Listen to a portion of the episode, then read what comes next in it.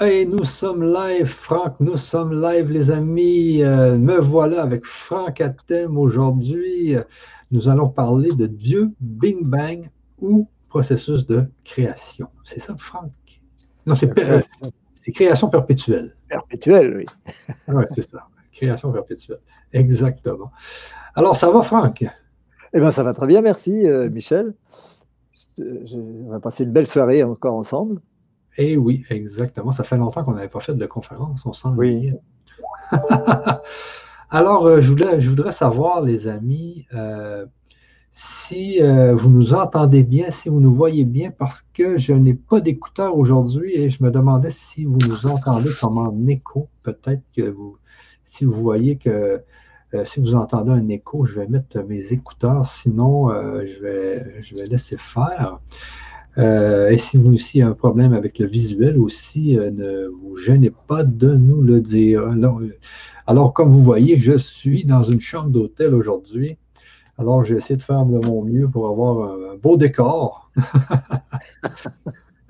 c'est un bel hôtel, c'est ça. Oui, c'est ça. Et toi, Franck, je vois que tu as un beau décor, tu as, vraiment de la, pierre en arrière de toi, la bibliothèque remplie de livres, des, des athèmes. Oui, enfin, euh, comme on est un peu en plein déménagement depuis déjà un moment et pour encore un bon moment, c'est à peu près le seul endroit où je peux faire une conférence dans la maison. on n'est pas autant installé qu'auparavant où on avait des studios partout. OK, OK, OK. Euh, bon, ben, en espérant que tout se passe bien dans ton déménagement, je sais qu'un déménagement, c'est toujours euh, le bordel. Hein. On oublie des choses, ensuite, il faut aller les rechercher.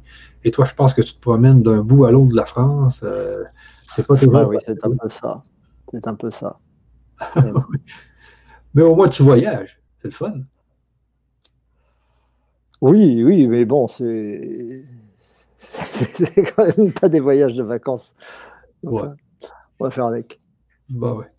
Bon, sur ça, commençons pour le mieux. conférence. Franck, commençons notre conférence. Alors, Dieu, Bing Bang ou création perpétuelle. Alors, qu'est-ce que cela veut dire exactement? Bah, c'est une question qu'on peut se poser, non? Il me semble. Bah euh, la plupart des gens au moins à un moment de leur vie, se demandent euh, qu'est-ce que je fais là, d'où je viens, etc. Donc, euh, pourquoi il y a l'univers euh, Pourquoi il y a quelque chose à la place de rien? Ça, c'est des questions qui vont de soi. On se les pose plus quand on est jeune que quand on est vieux ou adulte, parce qu'après, on renonce souvent à, se poser des questions. Mais bon, c'est une question à laquelle il faut ne pas renoncer à répondre. Et donc, euh, en, général, on se dit, bah, c'est ou c'est le hasard, ou c'est Dieu, ou c'est le Big Bang.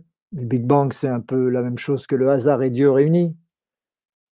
Parce que le Big Bang, c'est euh, c'est pas volontaire, c'est pas voulu, c'est quelque chose qui est censé se produire comme ça à partir d'une certaine concentration peut-être d'énergie, on ne sait pas trop de quoi d'ailleurs, et, ça revient au même de parler de Big Bang que de parler de Dieu, en fin de compte, puisque on part de quelque chose, on part pas de rien.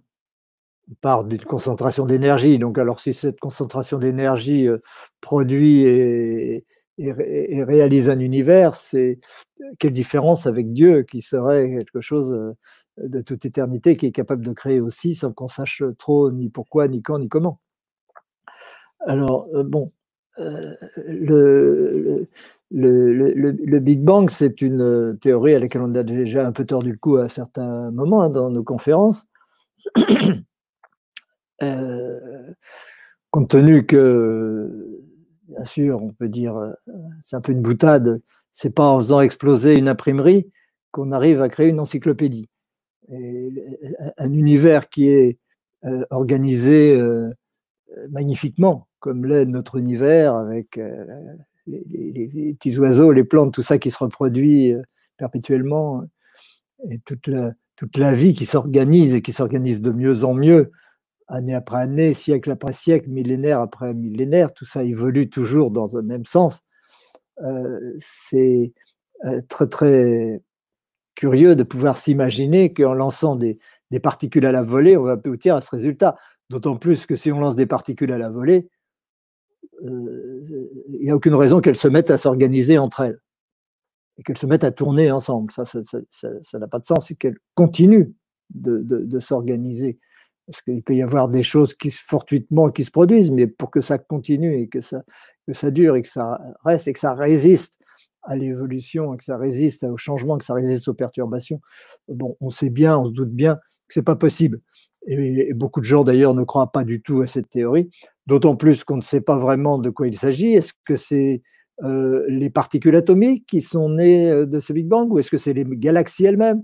Parce qu'au départ, quand Hubble a, observé ce qu'il pensait être un éloignement des, galaxies, c'était des galaxies dont il s'agissait, des nébuleuses en l'occurrence, ça des nébuleuses parce que c'était euh, pas, très précis comme dessin, donc, euh, et, c'est ça que vous voyez un peu s'éloigner, même, mais même aussi dans le système, euh, dans notre galaxie, ce qui est quand même tout à fait autre chose, n'est-ce pas? Notre galaxie, n'est pas en expansion du tout, et pourtant, on a cette impression.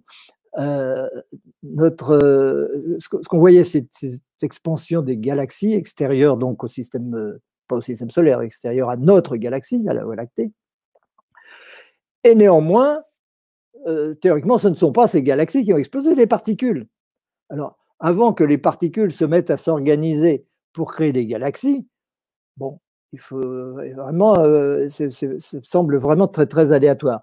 Mais dans la théorie actuelle, c'est plutôt les particules qui jaillissent de cette concentration d'énergie. On ne voit pas pourquoi d'ailleurs l'énergie se constituerait en particules et on ne voit pas pourquoi elle exploserait, euh, même si euh, pour des raisons qui sont fallacieuses, parce que la gravitation, ça n'a aucune raison d'exister avant la masse, ça n'a aucune raison d'exister avant que les atomes existent. Nous, on explique évidemment l'origine de la gravitation, mais une fois que l'origine de ce qu'on appelle la gravitation, mais une fois que les atomes sont constitués, tant que les atomes sont constitués, la gravitation, ça ne veut rien dire. Et, par contre, on considère que les masses s'attirent et qu'elles donc elles vont se concentrer. Et en se concentrant, elles vont se réchauffer et, ça va finir par, euh, par exploser. Mais non, pas du tout. S'il n'y a pas de mouvement, et plus ce sera concentré, moins il y aura de mouvement, moins il y a de chaleur. Il est bien évident que si toute l'énergie était concentrée, mais ça ne veut rien dire non plus une énergie concentrée. Euh, c'est pas, euh, enfin, c'est quelque chose qui resterait à, expliquer. Mais euh, supposons que ce soit de la matière, quelque chose qu'on appelle de la matière, euh, si elle est très très concentrée, alors il n'y a pas d'atome. S'il n'y a pas d'atome, il n'y a pas de mouvement. S'il n'y a pas de mouvement, il n'y a pas d'augmentation de la température. Parce que la masse par elle-même, le, principe de masse par elle-même n'a aucune raison d'être chaud. La masse, c'est une mesure, c'est une, mesure de, quantité. Et quant à la gravitation, euh, jamais la gravitation n'a été chaude.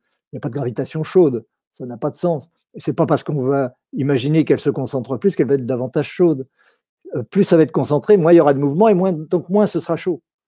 Et de toute façon, euh, ça n'a pas de sens parce que euh, ces théories reposent sur l'idée d'une seule force dans l'univers, une attraction pure, et cette attraction pure, ça ne marche pas. Si on veut expliquer l'univers, il faut, c'est indispensable, constater l'évidence, et l'évidence, c'est la dualité, la dualité de l'être, c'est-à-dire soit et l'univers, et la dualité en général, la dualité du, de, l'univers dans tous ses aspects, n'est-ce pas?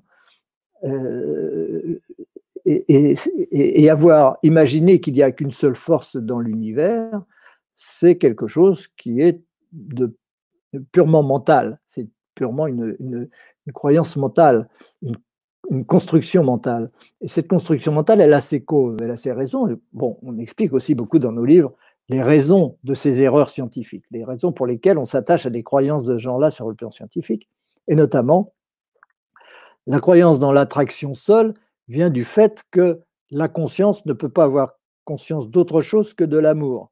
L'amour est la seule forme de l'énergie consciente. Tout dans, la, tout dans la conscience est amour. Il n'y a pas d'exception, il n'y a pas autre chose, mais c'est pas une affirmation gratuite, ça encore, c'est quelque chose qu'on a démontré depuis belle lurette et qui sur lequel on ne peut pas revenir. Il n'y a que de l'amour dans la conscience. Cela dit, la conscience est première. C'est-à-dire qu'il n'y a de l'amour que parce qu'il y a conscience. S'il n'y a pas de conscience, il n'y a pas d'amour. Et la conscience, c'est la dualité. Et s'il n'y a pas la dualité, il n'y a pas l'amour. Parce que pour s'aimer, il faut être deux.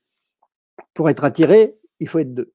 Il faut être deux qui semblent extérieurs l'un à l'autre. Et la conscience, c'est précisément l'impression d'espace. C'est la sensation qu'il y a un espace, c'est-à-dire qu'il y a une extériorité à partir du point zéro où on se trouve.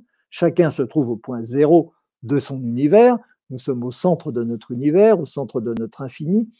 Et partout, nous avons le sentiment que ce centre est nul, d'ailleurs, puisque aussi loin qu'on aille dans la méditation et dans la recherche spirituelle, on n'arrivera jamais à trouver un espace, un volume qui soit la conscience. C'est toujours la nullité au centre. C'est-à-dire on peut tout évacuer et la conscience reste.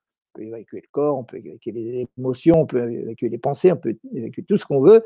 Il y aura un moment où on se dira ah, il y a encore quelque chose, je peux encore l'évacuer, et il y a encore la conscience, jusqu'au moment où c'est le zéro absolu. Et ce zéro absolu, c'est en opposition au, principe d'infinité, évidemment, qui se manifeste, et c'est ça qui est la dualité. Et c'est la dualité de quoi? C'est la dualité du néant. C'est le néant qui est nul et infini en même temps. Nullité et infinité constituent le néant. Et donc, si on veut expliquer l'univers d'une façon ou d'une autre, le seul moyen, c'est de partir de rien c'est donc de partir du néant. Et quand on part du néant et qu'on constate la dualité de ce néant, alors on peut comprendre, un peu comme l'ont fait les taoïstes en constatant le yin-yang à partir du Tao, ou le Tao à partir du yin-yang, d'ailleurs, ça on peut discuter de ça. Euh, il est bien évident que c'est une dualité qui crée l'énergie. L'énergie de mouvement, l'énergie d'évolution que nous sommes. Nous sommes une manifestation de cette énergie d'évolution et tout l'univers est une manifestation de cette énergie d'évolution. C'est évidemment le produit d'une dualité. S'il n'y a pas de dualité, il n'y a pas d'énergie. Et, d'ailleurs, euh, bon, on s'en expliquera, mais on ne va pas rentrer dans les, dans les, détails théoriques euh, dans une conférence, bien sûr. On fait ça dans nos, dans nos cours, dans nos ateliers, dans, les, dans toutes les formations qu'on donne euh, par ailleurs où euh, l'origine de l'énergie est clairement expliquée. Alors évidemment, c'est quelque chose qui est hors d'accès pour un physicien qui considère qu'il n'y a pas de dualité, qui considère que l'univers est quelque chose de positif, de réel, et qu'il n'y a que ça. Et que la conscience n'existe pas d'ailleurs, alors qu'en fait, c'est que la conscience, il n'y a que la conscience qui existe, et, son corollaire, l'amour, qui te compte à l'intérieur de cette conscience et qui donne à la conscience la sensation de matière. Parce que c'est la dualité entre, vous avez compris, la conscience qui sépare, l'amour qui réunit, c'est le conflit entre ces deux forces qui donne l'impression de matière, le sentiment de matière. Ce, que les, physiciens quantiques euh, approcheraient vaguement en parlant d'actes d'observation qui donneraient naissance à la particule, à la matière, à la masse, etc. Bon, euh, avec leurs mots, ils essayent de, de, rendre compte de choses qu'ils constatent quotidiennement et, dont ils ne peuvent pas vraiment rendre compte.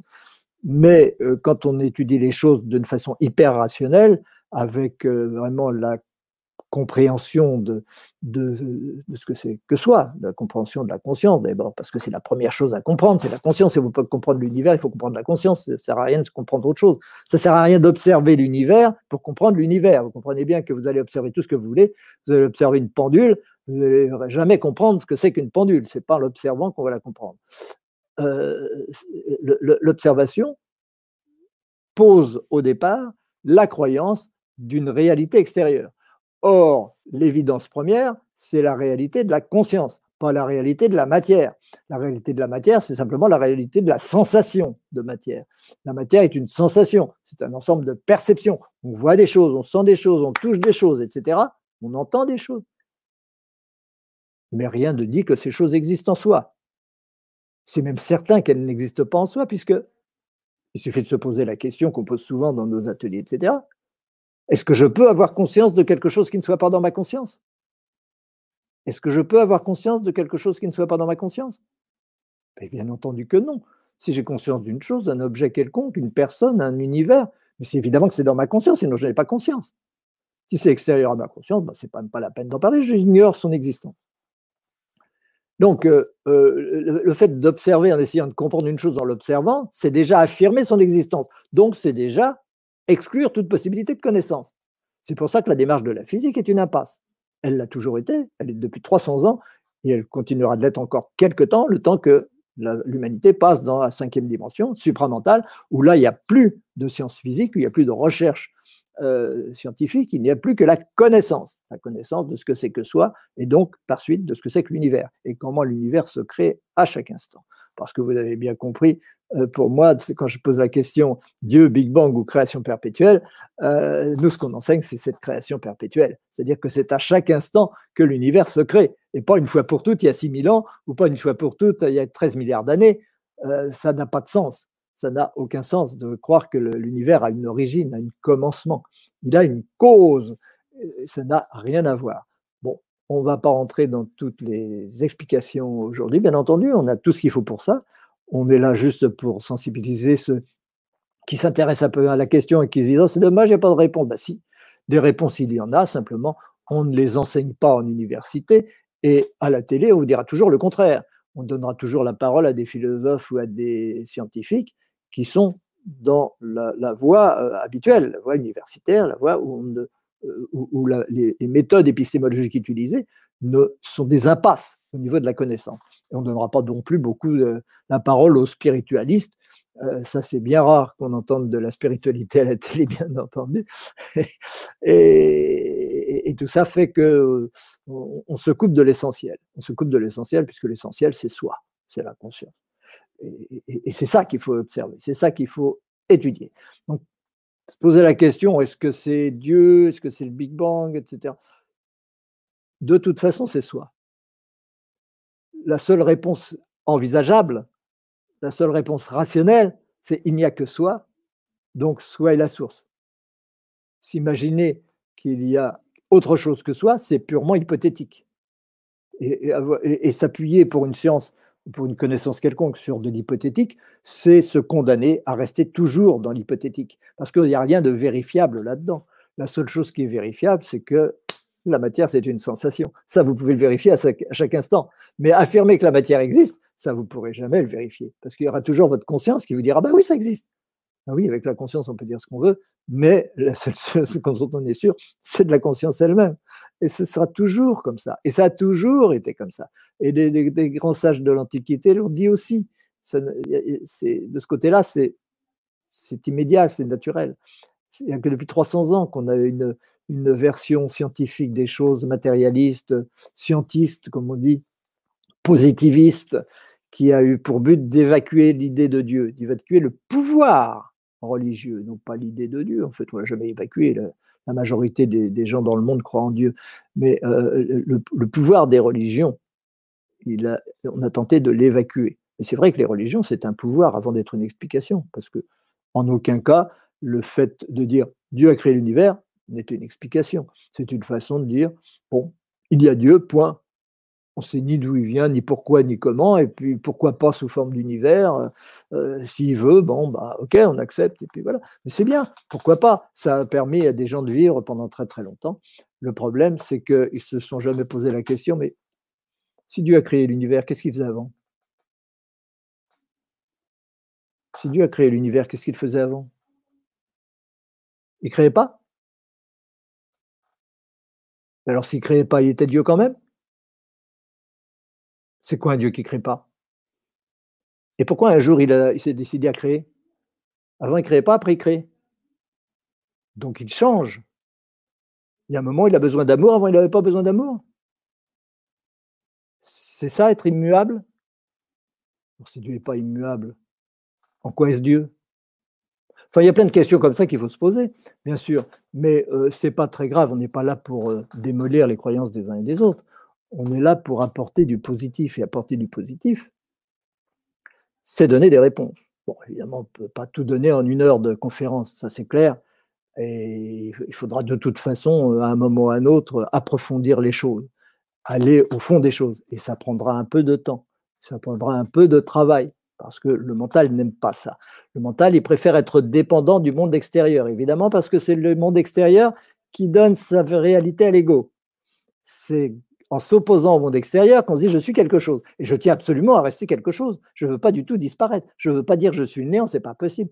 si je dis je suis le tout, si je suis le tout, ben alors je suis l'infini. Et si je suis l'infini, ben, au niveau du cerveau droit, je sais très bien que je suis nul. Parce que l'infini est forcément nul. C'est une question qu'il faudra que vous vous posiez. Est-ce que l'infini peut être quelque chose? L'infini ne peut pas être quelque chose. Si quelque chose, il est défini. Est-ce que Dieu peut être infini? Si Dieu est infini, alors il n'est rien, puisque il a à la fois tout et son contraire, puisque euh, euh, l'infini ne peut pas avoir de caractéristiques.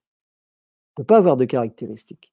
Bon, euh, si on considère Dieu comme un principe absolu, ok.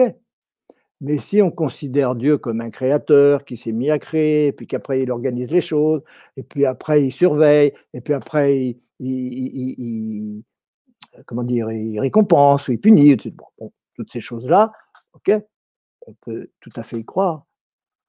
Mais ça veut dire qu'il n'est pas infini. Ça veut dire qu'il est bien défini. Il a des, caractéristiques. Ces caractéristiques s'opposent aux caractéristiques contraires ou à l'absence de caractéristiques. Et donc, on est dans la dualité de toute façon. Donc, on tourne en rond avec ça. Et évidemment, ça n'a jamais satisfait les rationalistes, les gens qui ont une exigence rationnelle. Ça ne les a jamais satisfaits. C'est normal. Euh, il faut aller plus loin dans la rationalité. Quand on se pose des questions, il ne faut pas y renoncer, il faut aller jusqu'au bout.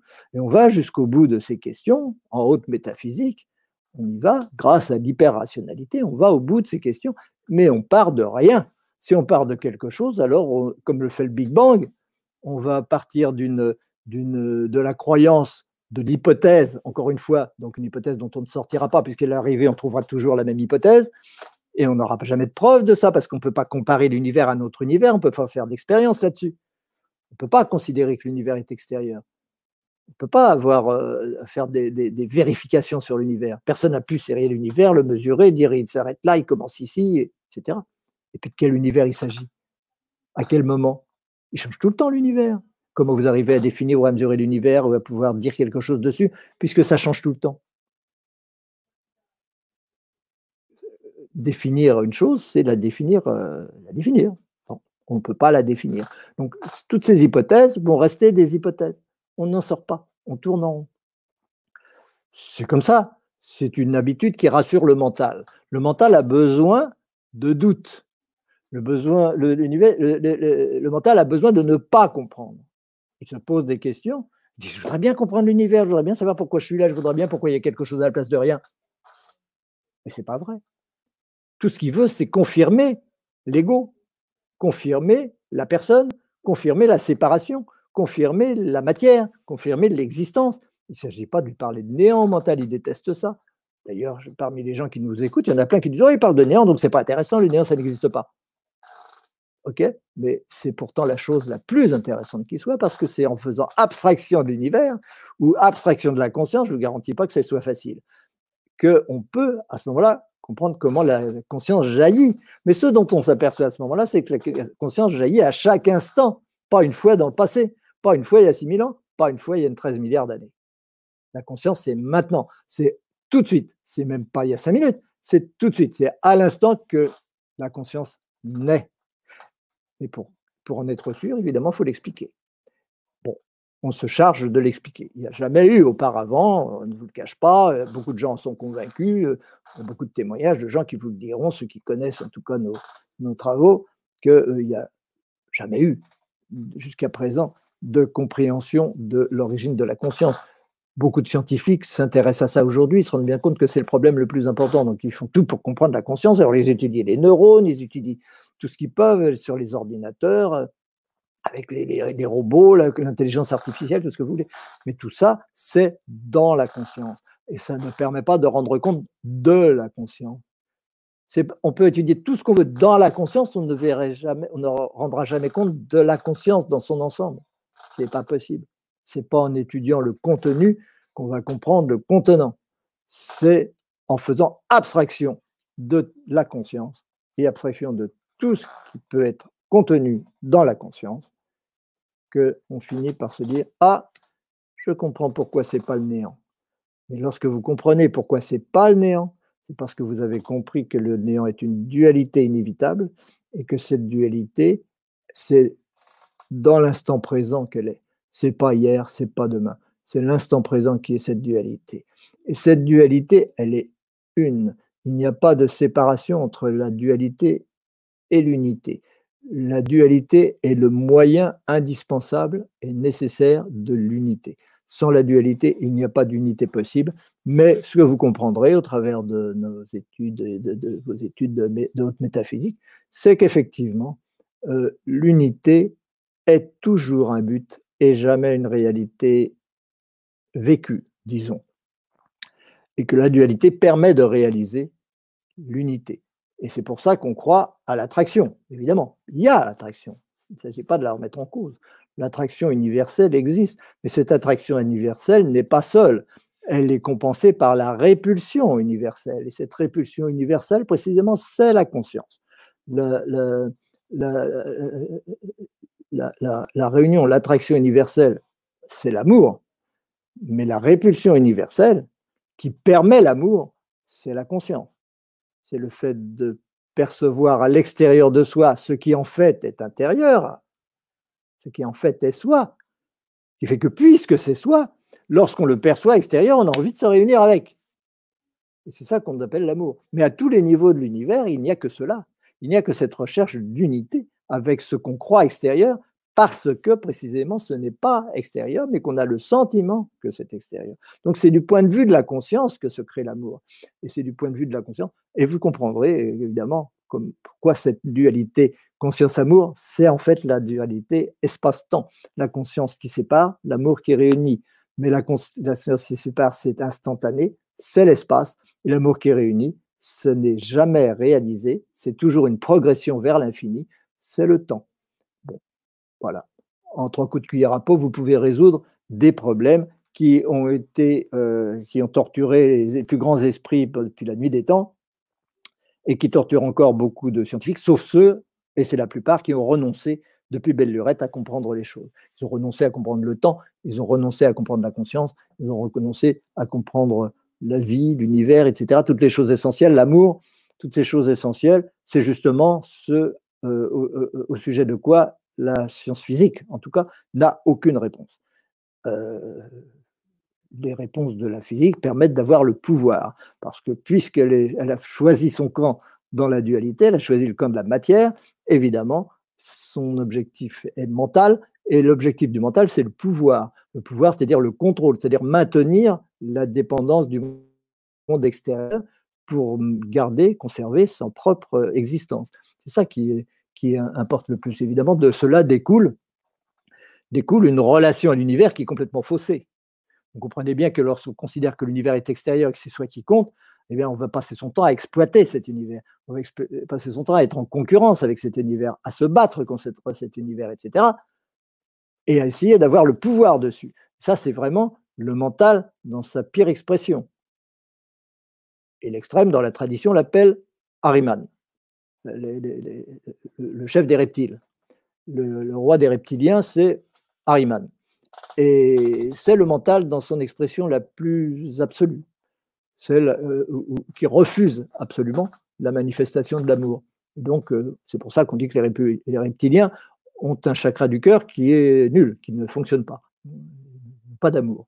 Et, et, donc, leur relation au monde est une relation d'exploitation, de prison, de, mise en esclavage, etc. C'est ce qui se passe. C'est ce qui se passe, n'est-ce pas? On, le voit bien au quotidien. Euh, beaucoup de gens qu'on appelle des portails organiques passent leur temps à essayer d'entretenir leur pouvoir sur la population par tous les moyens, par la peur, par euh, l'exploitation, par euh, tout ce que vous voulez.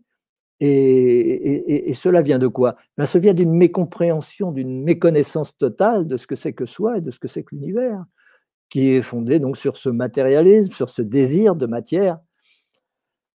Et il faut bien reconnaître que bien souvent, la croyance en Dieu n'est pas non plus euh, exempte de, désir de pouvoir, évidemment, parce que euh, on, veut maintenir euh, ce pouvoir extérieur et, il est, heureux que bien souvent la religion, la croyance en Dieu mène à, une morale extrêmement élevée, à un amour extrêmement élevé, à une sainteté même. Ça, bien sûr, c'est normal lorsque euh, ces principes sont reconnus pour ce qu'ils sont vraiment. Euh, et là, ce n'est pas toujours le cas, et bien souvent, on utilise cela dans un sens de pouvoir, dans un sens de, parce que c'est le mental qui récupère ça. Mais c'est pas obligé. Il y a des gens qui utilisent la religion, la croyance à des fins qui ne sont pas du tout mentales et qui sont purement spirituelles. Heureusement. Évidemment, ça fait une grande différence, et on voit très bien la grande différence de relation au monde entre certaines personnes et d'autres. Pour ça, la civilisation est un peu coupée en deux actuellement. Les gens qui sont euh, dans, l'amour, dans la recherche d'unité, dans la recherche de, compassion, dans la bienveillance, dans l'écologie, tout ce que vous voulez, dans l'amour des animaux. Et puis d'autres qui, au contraire, passent leur temps à dire bon, après moi le déluge, je suis là pour exploiter, je prends ce que je peux prendre, etc. Et, voilà et, qui essaye de se défendre personnellement face à toutes les menaces, en disant euh, bon, il faut que je m'en sorte, peu importe si les autres crèvent, etc. Bon, la société est en train de se séparer comme ça entre ces deux pôles parce que justement, nous sommes dans une période d'évolution vibratoire telle que tout est mis, euh, tout est exacerbé, n'est-ce pas? Tous les, euh, d'un côté, on a un sincère désir de changer de dimension, et puis d'un autre côté, on a un, désir profond de rester tel qu'on est, de surtout que rien ne bouge, que rien ne change. Euh, ces deux mondes sont en train de se séparer et on ne peut pas ne pas s'attendre à ce qu'il y ait des relations violentes entre les deux. Enfin, tout ça, ça fait partie de notre destinée en tant qu'expérience spirituelle. On est l'être humain euh, pour vivre ces expériences spirituelles et donc qui nous permettent de faire des choix, d'exercer de, notre discernement, de savoir exactement où on va, où on veut aller, de décider ce qu'on est en fonction de ce qu'on croit, de ce qu'on connaît, etc. Et, donc, euh, l'expérience humaine est irremplaçable pour ça. Il ne faut pas s'étonner qu'il y ait ces erreurs, qu'il y ait ces fautes, qu'il y ait ces soucis-là. Il y aura toujours des désirs de pouvoir dans l'être humain. Il y aura toujours un mental humain. Euh, c'est pas c'est pas grave, il n'y a pas à lutter contre, il n'y a pas à le détruire, il y a simplement à passer au-dessus. Et passer au-dessus, c'est ce qu'on appelle le mental. Ce supramental, lui, il sait, il n'y a aucun problème. Il a compris ce que c'est que l'univers. Il comprend pourquoi on est là. Il comprend d'où vient la matière, etc. C'est extrêmement simple en réalité. Tout cela est extrêmement simple. Ce sont des principes fondamentaux, extrêmement simples, mais extrêmement difficiles. Difficiles pour qui? Pour le mental qui refuse. À partir du moment où il refuse par principe l'idée de néant, l'idée que, tout est dans, la conscience, etc., des choses fondamentales comme ça, évidemment, il ne peut pas comprendre. Il ne va pas comprendre. Il va rester dans l'ignorance. Et il va tirer les conséquences de cette ignorance au niveau de la souffrance, la souffrance de personnel, comme la souffrance qu'on fait subir aux autres, etc., à la planète, etc. Tout cela découle directement de cette incompréhension. C'est pour ça que la première des choses à faire, c'est de comprendre et d'aider le monde à comprendre. Euh, il y a beaucoup de gens qui s'intéressent à nos travaux et qui les ont étudiés et qui sont enthousiasmés par cette euh, compréhension de l'univers, qui veulent l'enseigner. Ils n'ont qu'une envie, c'est de partager ça avec le monde parce qu'ils se rendent bien compte que c'est ça qui peut changer le monde, évidemment. Mais on ne peut pas forcer les choses. On ne peut que laisser là où il y a une question, on peut répondre à une question. Mais quand il n'y a pas de question, quand il y a une volonté farouche de ne pas comprendre, on ne peut pas faire grand-chose, évidemment. Il faut laisser la souffrance agir. Il faut laisser les choses se faire. Il faut laisser les destins euh, se dérouler. Et un jour, de toute façon, c'est que l'éveil est inévitable. Tôt ou tard, ces personnes-là passeront elles aussi dans une dimension supérieure où elles ne se rappelleront même pas de ce qu'elles ont vécu ou fait fait dans des vies antérieures, de même que nous, d'autres, euh, ne se rappellent pas du tout comment ils sont arrivés un jour à comprendre ces choses. Il n'y a pas besoin de s'en rappeler. L'essentiel, c'est de tirer les conséquences du bagage qu'on a acquis, des connaissances qu'on a acquis au travers de nos vies successives. Euh, vies successives qui ne peuvent s'expliquer évidemment que dans la mesure où on a compris ce que c'est que la conscience et comment la conscience engendre la matière, c'est-à-dire notre propre corps. Tant qu'on n'a pas compris ça, on peut tout dire euh, et ne rien dire sur la réincarnation, sur, sur l'âme, sur tout ce que vous voulez, sur la mort. Toutes ces choses-là ne peuvent se résoudre sur l'au-delà. Tous ces problèmes-là ne peuvent se résoudre. Ils se résolvent très simplement à partir du moment où on sait ce que c'est que la conscience. Parce qu'on comprend pourquoi la conscience engendre le corps, pourquoi elle engendre la matière en général, mais pourquoi elle se cantonne à un corps, et pourquoi ce corps ne peut pas être euh, éternel. Euh, il est forcément limité en espace puisqu'il faut garder conserver un, grand infini extérieur auquel on puisse se confronter. Donc il faut garder euh, cette incarnation euh, sous une forme limitée. Donc limité dans l'espace, ça suppose qu'il soit aussi limité dans le temps. Il ne va pas être limité dans l'espace et être éternel. Ça, ça ne marche pas. Ce sont des vues de l'esprit, enfin, c'est des désirs du mental qui, euh, qui passeront. C'est de l'enfantillage spirituel. Ce n'est pas grave ce n'est pas grave, chacun passe par les étapes par lesquelles il doit passer. Simplement, il est important que chacun sache que de toute façon, la solution existe. Les solutions existent et chacun finira par y aboutir parce que notre évolution ne peut pas ne pas aller vers son but. Et il n'y a pas d'évolution sans but. C'est le but qu'il faut comprendre. Et le but, c'est l'infini, parce que l'infini n'est jamais quelque chose, mais l'infini est indispensable, parce que le tout est forcément infini. Et s'il n'était pas infini, ça voudrait dire qu'il n'est pas tout. Il y a toujours forcément un tout. Ça, c'est des évidences premières. Des évidences premières que l'hyperrationalité euh, peut décortiquer pour que ça devienne une évidence et que chacun se dise Bien sûr, comment je peux ne pas y penser moi-même? C'est tellement évident, ça va tellement de soi. Ça y est, maintenant j'ai compris d'où vient l'univers. J'ai compris comment l'univers se crée à chaque instant. C'est une création perpétuelle et il n'y a aucune place au hasard. Le grand problème du hasard, puisque c'est un but qui engendre les choses. C'est pas une origine. Le passé n'a rien à voir avec ça. Nous ne venons pas du passé. C'est le but qui nous tire en avant et il nous tirera éternellement parce que ce but est irréalisable. Et quand on a compris pourquoi il y a ce but, pourquoi il est irréalisable, alors on a compris l'évolution universelle, on a compris pourquoi on est là, on a compris pourquoi on se réincarne, on a compris pourquoi les minéraux, les végétaux, les animaux, les hommes, etc., les anges, les archanges, tout ce que vous voulez, Jusqu'où bah, euh, Ça continue comme ça éternellement, puisque l'infini n'est jamais atteint. L'erreur, c'est quand on croit que l'infini, c'est quelque chose. Et la croyance dans ce qu'on appelle Dieu, c'est l'hypothèse que l'infini peut exister en tant que quelque chose. Mais cet infini ne va pas créer autre chose, sinon ce n'est pas l'infini. Alors ça veut dire que ce que crée l'infini, si c'est Dieu, c'est intérieur à cet infini. En tout cas, c'est intérieur à Dieu. Ce n'est pas une création extérieure. Et eh ben, c'est exactement dans ce dont on parle. Ce n'est pas une création extérieure. Il n'y a pas de création extérieure. Il n'y a que la conscience qui, à chaque instant, se donne une image nouvelle d'univers avec toutes ses formes. Toutes les formes de l'univers sont recréées à chaque instant. Dans l'instant présent, il y a cet univers dans la conscience. Et dans l'instant présent, il y a cet autre univers dans la conscience, parce qu'à chaque instant, ça change. Et de toute façon, ce n'est pas un univers unique, c'est une infinité potentielle d'univers personnel, parce que la conscience ne peut pas non plus être infinie, puisqu'elle y va. Elle va vers l'infini. C'est l'amour d'aller vers l'infini. L'amour consiste à aller vers l'infini, à, s'apercevoir que l'infini est à l'intérieur. On n'arrive jamais au bout.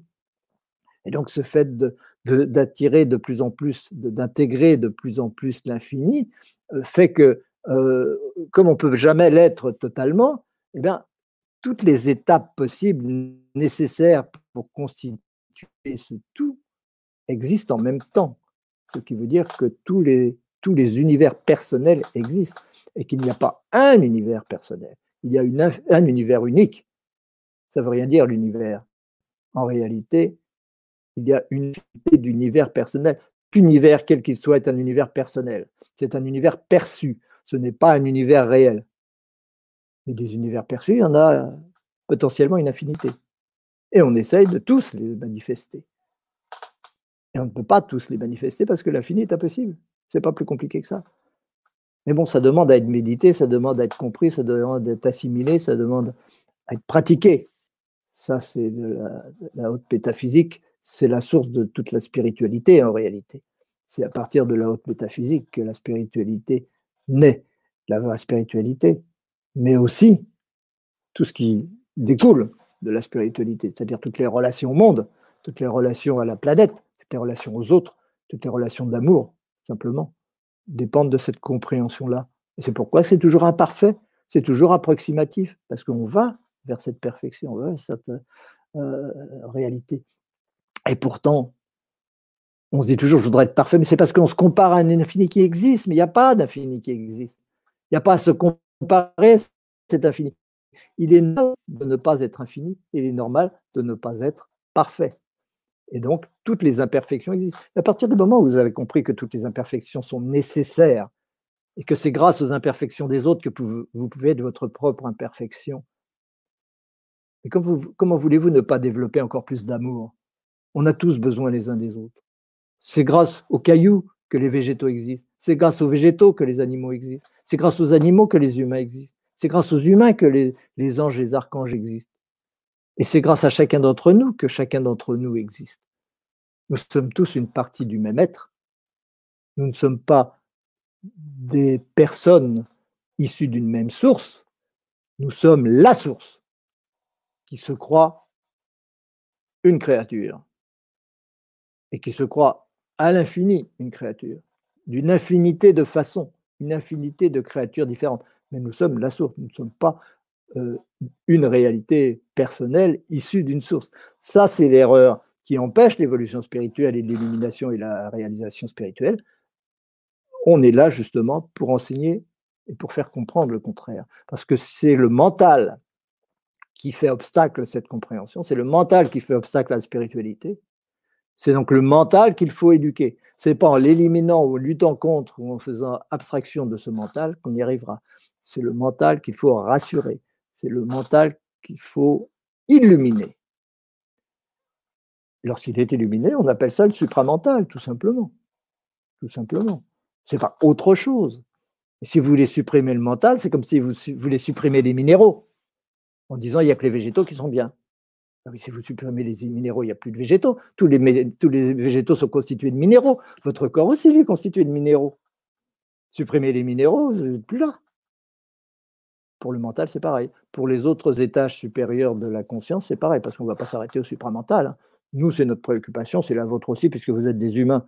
Nous sommes des humains. Donc, euh, nous sommes là pour passer à l'étage au-dessus. On n'est pas là pour, euh, ni pour stagner, ni pour passer à 15, 15 étages plus haut. Non, on fait tout étape par étape. Donc pour l'instant, c'est le passage dans le supramental. C'est ce qui est en train de se faire pour la planète tout entière d'ailleurs, disons pour une tranche de l'humanité qui est de plus en plus importante et dont font partie probablement les gens qui nous écoutent, puisqu'ils nous écoutent.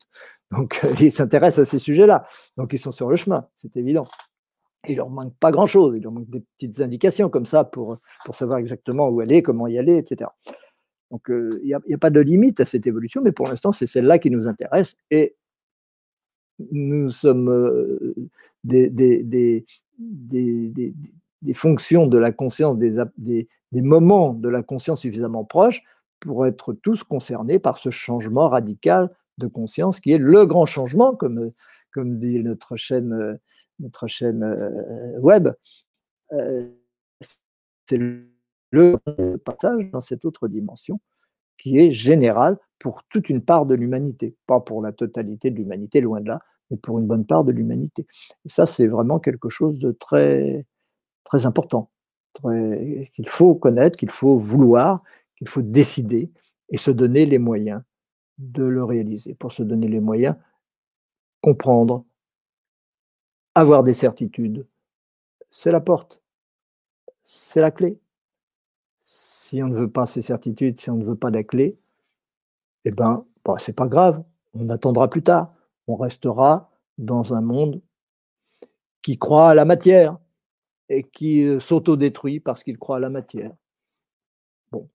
Nous, on est là pour essayer de, faire comprendre à certains qu'ils euh, sont à deux doigts de cette euh, réalisation et qu'il ne leur faudra pas grand-chose pour passer de l'autre côté et qu'on aimerait bien ne pas y aller sans eux. Parce que personne n'a envie d'être heureux tout seul. Personne n'a envie d'être dans la joie tout seul. Personne n'a envie d'être en bonne santé tout seul. On a envie de le faire ensemble. Et plus on sera de fou, plus on rira. Et le rire, c'est l'élévation vibratoire. N'est-ce pas, Michel?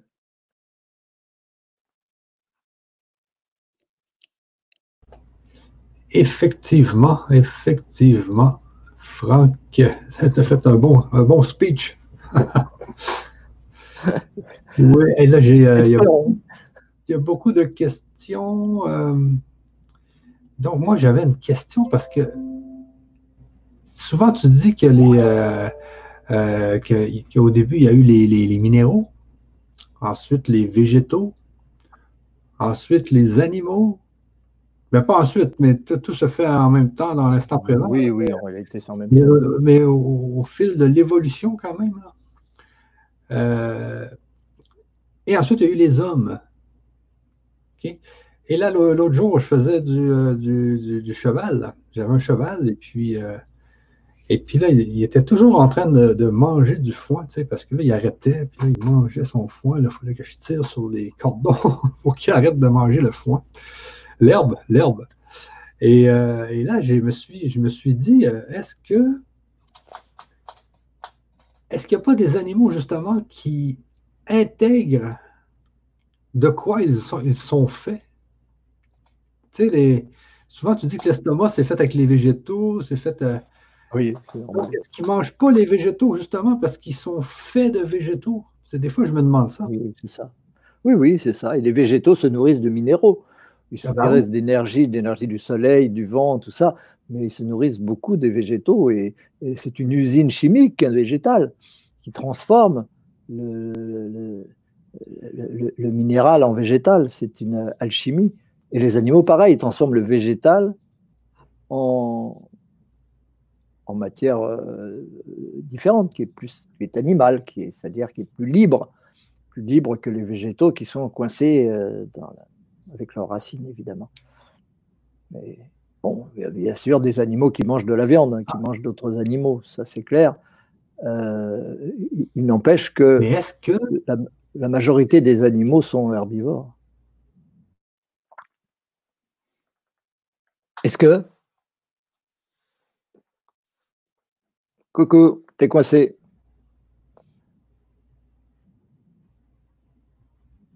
Ça le laisse sans voix. Coucou, tu es là? Je ne sais pas si moi on me voit, si moi on m'entend, j'espère. je pense qu'on a des, petits problèmes de connexion. Est-ce que, est que tu me vois bien, Franck? Oui, maintenant ça va. Il faut que tu changes d'hôtel, dis donc. ah, c'est mon hôtel. C'est ce que justement que c'est justement ce que, ce que je me disais. Euh, je pense que c'est ma connexion de l'hôtel qui a un problème. Euh, mais bon, gars, je reviens, je te vois bien, donc tout va bien, tout semble bien aller. Alors, c'est ce que je me disais par la suite, c'est que si euh, le cheval, il mangeait du foin, parce que je le voyais arracher le foin, puis le manger, puis, puis il en mange toujours. Hein, les chevaux, c'est, on dirait qu'il faut qu'ils mangent toute la journée, ils mangent de l'herbe. et nous, est-ce qu'on ne viendrait pas d'une de, étape supérieure, c'est-à-dire d'animaux? C'est pour ça qu'on mange des animaux? Non, parce que les êtres humains sont des animaux. Mais il y a des animaux. Où y a des animaux qui mangent des animaux, c'est peut-être qu'ils Oui, il y en a aussi. Il y en a aussi. Mais est-ce que c'est pas parce qu'on serait sous nous, euh, on viendrait plutôt des animaux que des végétaux? On aurait plus d'animal en nous que de végétaux? C'est pour ça qu'on mange des animaux. Je ne sais pas trop là, si euh, ça a rapport. Euh. De toute façon, de toute façon, on est toujours tout et on mange toujours tout. On bah. mange l'air, on mange le soleil, on mange les minéraux aussi. Euh, quand on mange un végétal, on mange des minéraux aussi. Ah évidemment, ah ils sont végétalisés, ils sont assimilables sous forme végétale. Si on mangeait directement de la terre ou, des cailloux, ça passerait pas. Mais ces minéraux étant végétalisés, là, on peut les assimiler. C'est ça qu'il faut voir. C'est pas le fait que tiens, c'est un animal, tiens, c'est un végétal, tiens, c'est ceci, c'est là. Euh, en évoluant, on a, euh, on a besoin de ces nourritures de plus en plus subtiles. Et ces nourritures de plus en plus subtiles, elles, sont manifestées, elles sont sous une certaine forme. Et bien on est là pour avoir une alimentation de plus en plus subtile. Et, donc un jour, on cessera d'avoir besoin de, nourriture euh, matériel, puisqu'on sera capable de capter directement les énergies, de capter directement des choses comme ça, sans avoir besoin que ça passe par un corps animal ou par un corps végétal ou par euh, autre chose. Et, ce fait-là de, manger, de grandir, de grossir, c'est comme tu dis, des fois, c'est qu'on essaie d'intégrer ce qui est à l'extérieur. On le rentre à l'intérieur, dans le fond.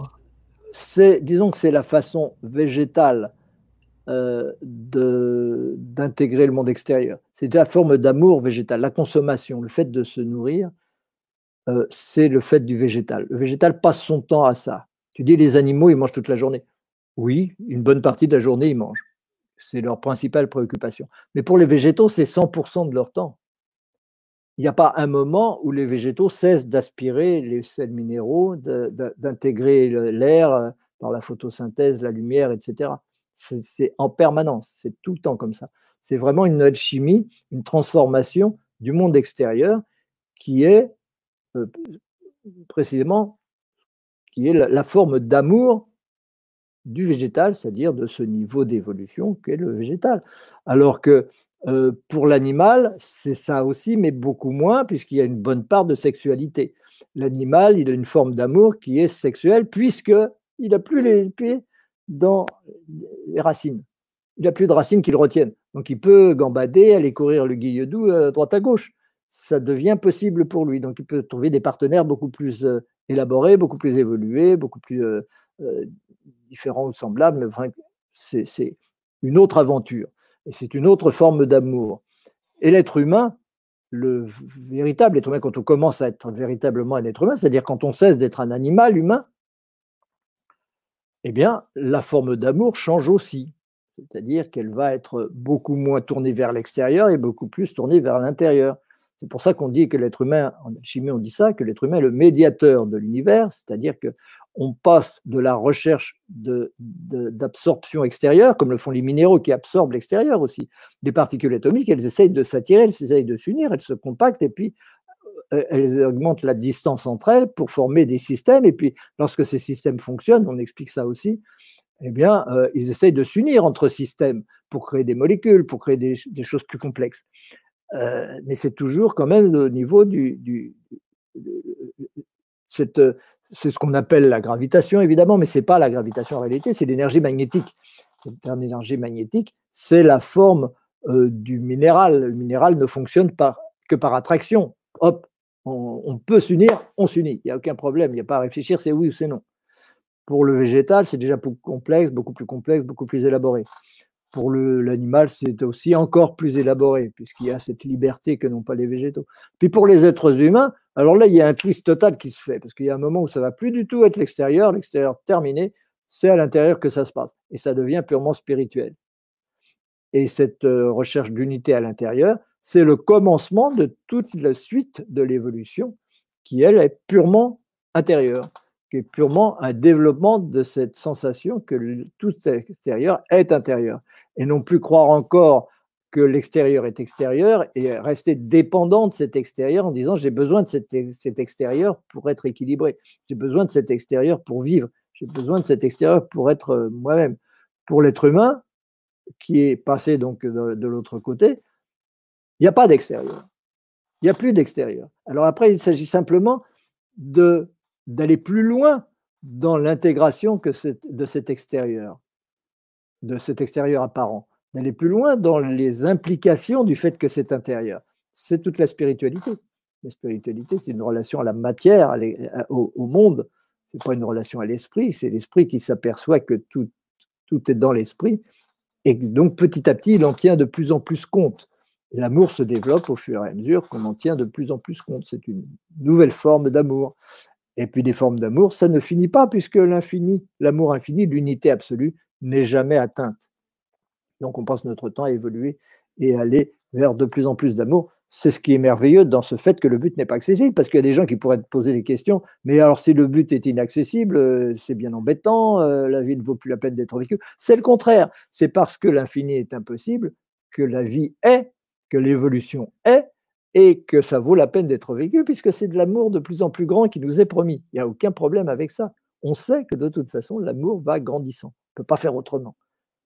Alors on ne peut que se réjouir du fait que le but n'est jamais atteint. S'il était atteint, c'est terminé, il n'y a plus de dualité, donc il n'y a plus d'amour. Bon, ben, on va se coucher, c'est le néant, puis voilà. Et c'est important, je pense, de comprendre euh, vraiment euh, que tout euh, provient du néant. C'est que logiquement, il devrait avoir rien dans l'univers. pourquoi a quelque chose? C'est justement ça la question. Parce que logiquement, il devrait avoir rien. Et ça, il devrait avoir, le néant devrait exister. Si la logique voudrait ça, que ça soit le néant, mais ce que toi tu dis, c'est vraiment que on vit dans le moment présent. Ce moment présent ne dure pas une seconde, il ne dure pas un millième de seconde, il, est instantané. Et c'est justement une partie du néant, mais qui est entre les deux. Le néant est comme séparé. Une partie du néant, une partie du néant, c'est beaucoup dire. Disons que le, tout est forcément nul. le ben, tout est, toujours nul. Et le tout est toujours présent, et l'instant présent est toujours nul. Donc euh, en fait, ça a toujours été le néant. Mais le néant ne, se, ne peut être qu'au travers de l'illusion de la dualité, de l'illusion de la relation et de l'illusion de l'évolution. Il n'y a pas de néant autre que cela. Donc c'est pas pourquoi il y a quelque chose à la place de rien. Tout et rien, c'est la même chose. Tao, c'est le néant, et pourtant c'est tout l'univers. C'est la même chose. C'est ça. Mais comme souvent, il y a le néant, il y a, la nullité, puis il y a l'infinité, donc il y a deux points quand même. Bah, non, il y a un point. Il y a seulement un point. Et partout, c'est un point. Et puis, le fait d'être un point, c'est le fait de, de, de, s'opposer à tout le reste. Et donc, de s'opposer à ce qu'on croit être l'infini, qu'on veut intégrer, qui est cet infini, et qu'on n'intègre jamais totalement. On essaye de l'intégrer, on s'en rapproche. On, l'intègre en consommant, on l'intègre en aimant physiquement, en prenant dans ses bras, en faisant tout ce qu'on peut, par la gravitation, par tout ce que vous voulez. Tous les moyens d'intégrer le monde extérieur parce que on se sent toujours au centre de cela. On est toujours, la conscience est toujours, se situe toujours au centre de cela. Pourtant, elle est cela. Ce qu'on fait, c'est du jnana yoga, ceux qui connaissent le jnana yoga. Je suis cela. Où que se tourne mon regard, disait Vivekananda, voilà, je suis cela. Je ne peux pas voir un objet sans savoir que c'est moi. C'est dans ma conscience. C'est pas extérieur à ma conscience. La conscience, c'est moi. C'est pas, euh, c'est pas le voisin, c'est pas autre chose, c'est soi. Partout, c'est soi. Donc c'est le même être qui a conscience ici dans Franck, c'est le même être qui a conscience euh, à Montréal en, Michel Morin, et c'est le même être qui, qui dit je au travers de toutes les personnes qui nous écoutent. Il n'y a pas plusieurs esprits, il y a un seul être. Et c'est ce qui me permet de dire, je le dis souvent dans les conférences ou dans les livres, euh, nous ne sommes pas plusieurs esprits ayant conscience d'un univers effectif, nous sommes un seul esprit, ayant conscience d'une multitude d'univers apparents. Tous les univers apparents ont vocation à exister. Chaque univers personnel. Il n'y a pas d'univers. Il n'y a jamais eu d'univers. Il n'y aura jamais d'univers. C'est pour ça qu'on peut dire que être et néant, c'est la même chose. Ben c'est ça, être et néant, mais c'est, on, est une partie du néant, C'est ça, c'est ça que je veux dire. C'est qu'actuellement, puisque le néant, on est dans un, dans un moment instantané qui dure, qui dure pas euh, un milliardième de seconde. On est vraiment instantané. C'est l'instant, oui. Et souvent, tu dis que si on y réussissait à aller à, l'infini, on, irait vers le néant. Ça serait le néant, de toute façon. Mais euh, comme des blocages qui font que et c'est pour ça que la dualité, c'est pour pas qu'on soit néant. On essaye toujours d'être dans l'instant présent, mais on n'y arrive jamais totalement. On y est par moment. On cherche toujours des activités qui permettent d'être plus dans l'instant présent. C'est très important. Le sport, la politique, la guerre, l'amour, tout ça, c'est des choses qui aident à être dans le présent. Et on y est très attaché. On veut vivre ces expériences-là parce que ça aide dans le présent. La vie quotidienne, on n'est jamais vraiment dans le présent. On est dans, euh, toujours dans la mémoire, on est toujours dans ah, il va falloir faire ci, il y a ça qui va se produire, machin, on est toujours dans l'expectative ou, dans, la, mémoire. Alors que lorsque vous êtes sur un terrain de football et qu'il y a la balle qui arrive, c'est tout de suite qu'il faut décider si je l'envoie à droite ou si je l'envoie à gauche. Si je l'envoie à droite, peut-être que mon équipe va gagner, si je l'envoie à gauche, mon équipe va perdre. Instantanément, il faut que je décide. Donc je suis obligé d'être dans le présent et de percevoir tous les éléments en même temps. Et tous les arts qui permettent d'être dans le présent, euh, sont des arts spirituels, puisqu'ils nous aident à, sortir de la mémoire, à sortir de cette impression de passé et cette impression de futur. Euh, ça nous oblige à être vraiment présents. Et la spiritualité, ça consiste toujours à être de plus en plus présent. Et l'amour est le lieu où on a le plus de chances d'être présent, évidemment. C'est pour ça qu'on, que ça a une telle importance, d'ailleurs c'est toujours dans la réalisation amoureuse que qu'on a le plus de chances d'être dans le présent, mais ce présent ne dure jamais, il ne peut pas durer, c'est toujours instantané. Et à ce moment-là, c'est des instants de nullité, c'est des instants de néant, c'est des instants d'absolu, c'est des instants d'infini, c'est tout ce que vous voulez, des instants d'unité.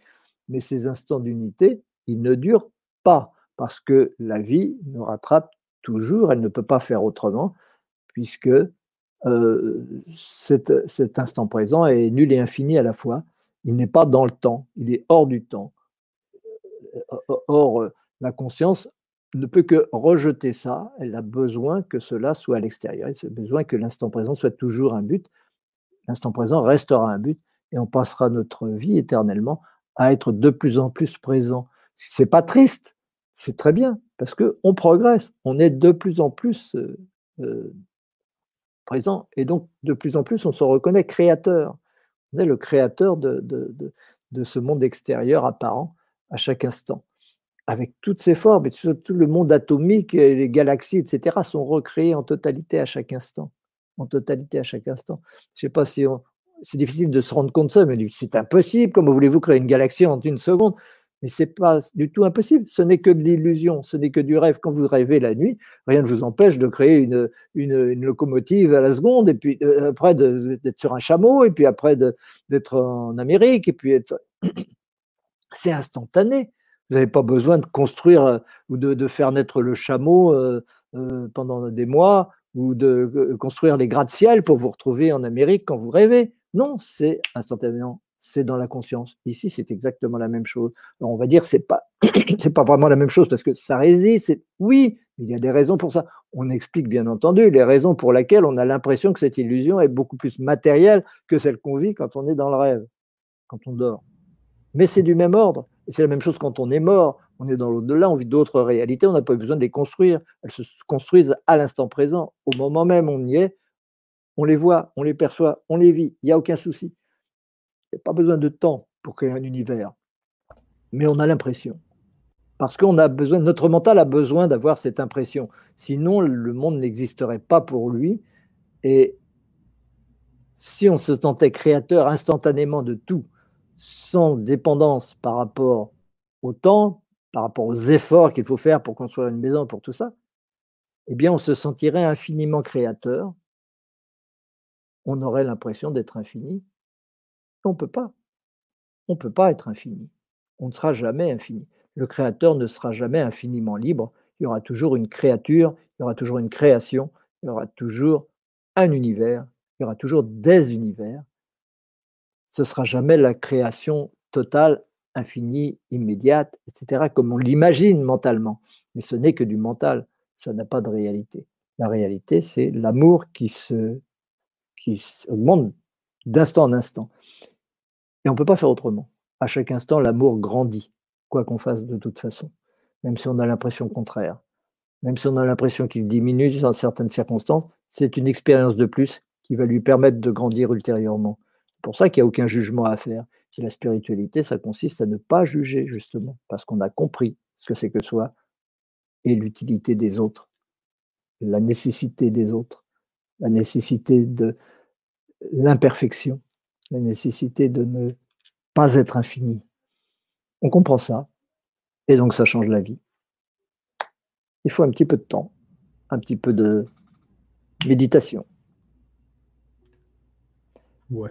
Bon, Franck, euh, on va aller aux questions parce qu'il nous reste. Euh, Excusez-moi, je ne sais pas comment vous aider. C'est mon Bixi qui parle. Ça me fait plaisir. Ah, Moi aussi. le téléphone ça m'a parlé des fois, j'ai jamais compris.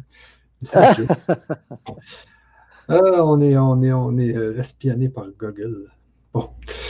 Alors, on va aller aux questions. On va aller aux questions parce qu'il reste que, 30 minutes. Alors, euh, je vais commencer rapidement avec les questions en haut. Je vais en même temps mettre mon écran un peu plus grand pour que je puisse voir qu'est-ce qui est écrit. Alors, bonjour du Québec, tout est OK. Ah, avant, je voulais justement dire aux gens, tous ceux qui veulent participer à annuler votre karma avec Franck et moi euh, aux ateliers. Donc, on a déjà plusieurs ateliers de tournée. On a les ateliers aussi, les huit ateliers de guérir de la mort et ne plus jamais en avoir peur, qui sont inclus dans annuler votre karma. Vous avez aussi des ateliers sur le développement personnel par rapport à la haute métaphysique et à la spiritualité. Vous avez hein, comment prendre confiance en soi, euh, la foi, etc. Vous allez voir, allez voir ce qui, est, euh, dans cette page. Vous allez voir tout ce qui est inclus dans euh, annuler votre karma. Et ça se continue à partir du mois de septembre, Franck. Donc, on recommence les ateliers en septembre. C'est bien ça? Mhm. Oui, on n'a pas fixé le quel jeudi de septembre. Je pense que ce sera le deuxième jeudi de septembre, je pense. C'est ça. Donc, euh, je, viens de vous mettre l'adresse dans le chat. Alors, n'hésitez pas à aller euh, vous inscrire à annuler votre karma. Sinon, on a aussi le projet Métaquantique qui est toujours euh, en ligne, qui est toujours valide. Vous pouvez le prendre. Et là, vous avez toutes les, toutes les connaissances de la haute métaphysique de l'Université francophone de haute métaphysique vous allez voir ici, je viens de vous mettre l'adresse dans le chat aussi. Alors là, vous avez dans le niveau 1, vous avez les bases dans le niveau 2. C'est justement le niveau 2 qui est associé avec annuler votre karma. Alors, vous avez tous euh, les, ateliers qui se sont déroulés depuis plusieurs mois, plus les huit ateliers sur euh, guérir de la mort euh, et, ne plus jamais en avoir Vous avez le niveau 3 qui est vraiment des outils euh, qui vous permettent de, communiquer avec l'invisible. Hein. Vous avez la numérologie vibratoire, vous avez la radiesthésie, vous avez les, euh, les, courtes. Euh, comment tu appelles ça le troisième module, Franck? Donc, c'est les. La gestion des mémoires, justement, pour se libérer des mémoires qui, ça. qui nous empêchent parfois d'évoluer. Mais c'est le mental qui veut ça. Donc, il faut rééduquer le mental pour pouvoir éduquer, se libérer des mémoires. C'est ça. Donc, allez voir. Je viens de vous mettre l'adresse sur le chat. Et surtout, euh, vous avez le niveau 4. Là, c'est toutes, toutes, toutes, toutes les connaissances de Franck. Donc, vous y allez vraiment crescendo, module par module. Vous, le niveau 4 est, découpé en plusieurs modules. Euh, donc, euh, vous y allez tranquillement, vous réécoutez les audios. Ben, moi, je les écoute en audio, mais il y a tous les, livres aussi, il y a tous les PDF, tout ce qui est audio est écrit.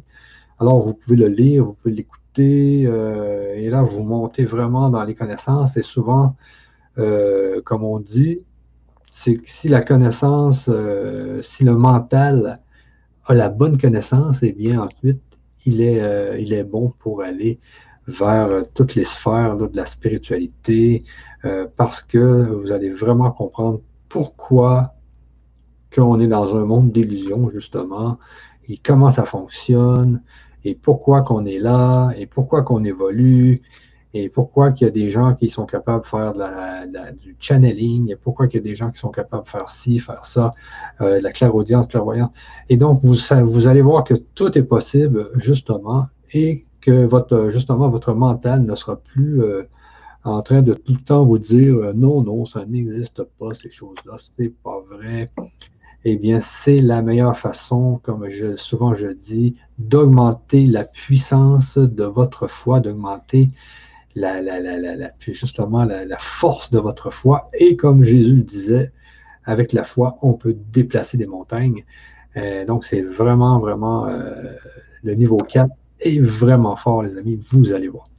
Alors, euh, je, je, retourne dans les questions, Franck, pour justement euh, donc ici, le déchu nous dit Franck est le plus grand métaphysicien de tous les temps. Donc, c'est même pas juste de ce siècle, Franck, c'est de tous les temps. Merci. Euh, thème à l'envers, ça fait. Mais Franck n'y a pas pour grand-chose en réalité. D'abord, il boit à, votre santé. Euh, chacun est un canal, hein. chacun est chacun joue son rôle, chaque ego joue son rôle. Moi, c'est ce rôle-là qui m'est tombé dessus, euh, c'est pas un autre. Et puis voilà, j'assume. Tu as vu ce qu'il vient d'écrire, le déchu? Il, a écrit euh, Athème à l'envers, ça fait méta, méta quantique. c'est vrai. J'ai un correspondant qui m'a dit récemment, qui est euh, babylonien, il est chaldéen d'origine. Et il me dit, ben, vous savez qu'est-ce que ça veut dire mais Athème en, en araméen qui est la langue utilisée par les Syriaques à l'heure actuelle. C'est très proche de l'araméen. Il me dit Athème, bon, à l'origine, je sais bien que Athème, c'est un nom égyptien qui veut dire anneau d'or. C'est le, nom des gardes des sceaux des pharaons. Mais donc ça a un sens de, de parachever un acte pharaonique, on le signe, et puis là on l'authentifie avec un sceau. Et les Athèmes étaient les familles qui chargeaient de ça, du temps des pharaons. Et, mais lui, il me dit, mais en araméen, Athème, ça veut dire celui qui achève, celui qui parachève. Et, il me disait, ça, veut dire que votre travail, c'est l'ultime travail. Je suis d'accord avec ça. C'est pas une question d'orgueil, c'est pas une question de prétention. C'est simplement que on est en train de sortir de la quatrième dimension, qui est la dimension de la recherche, pour passer dans la cinquième dimension, qui est celle de la connaissance. Et c'est normal. Et j'aime jouer ce, rôle, simplement. C'est comme ça. On n'échappe pas à, un certain destin, quelque part. Et, donc, ce, sens du mot euh, Athème en, en arabien, je l'ignorais, c'est intéressant, ça veut dire celui qui arrive au bout. c'est sympa. Ça fait toujours plaisir. Ça fait plaisir à l'ego de toute façon, parce qu'on a toujours tendance à s'identifier à l'ego et se dire c'est super, je suis le meilleur, etc. Mais il n'empêche qu'on est tous au service et, que la, spiritualité, justement, c'est assumer ce rôle de serviteur chaque fois qu'on peut l'assumer. Toi aussi, tu l'assumes très bien, ton rôle de serviteur, Michel. Bah, tant mieux, tant mieux si on peut aider euh, cette, euh, cette terre. Et surtout en ces, en ces moments de, de, de, crise mondiale du COVID, il y a vraiment, euh, il y a vraiment beaucoup de choses à faire là. Parce qu'on voit qu'il y a des déraillements, mais on va, on va essayer de, faire le maximum que qu'est-ce que l'on peut faire. Hein. On va faire ça à la rentrée. Oui, oui. On va plein de choses nouvelles à la rentrée. Vous allez, vous allez être étonnés. Exactement. Allez, on continue avec nos questions, Franck, euh, de Albertin. La conscience euh, est-elle collective? Alors, la, conscience, il n'y en a qu'une, parce qu'il n'y a qu'un seul processus qui engendre la conscience, et euh, ce processus anime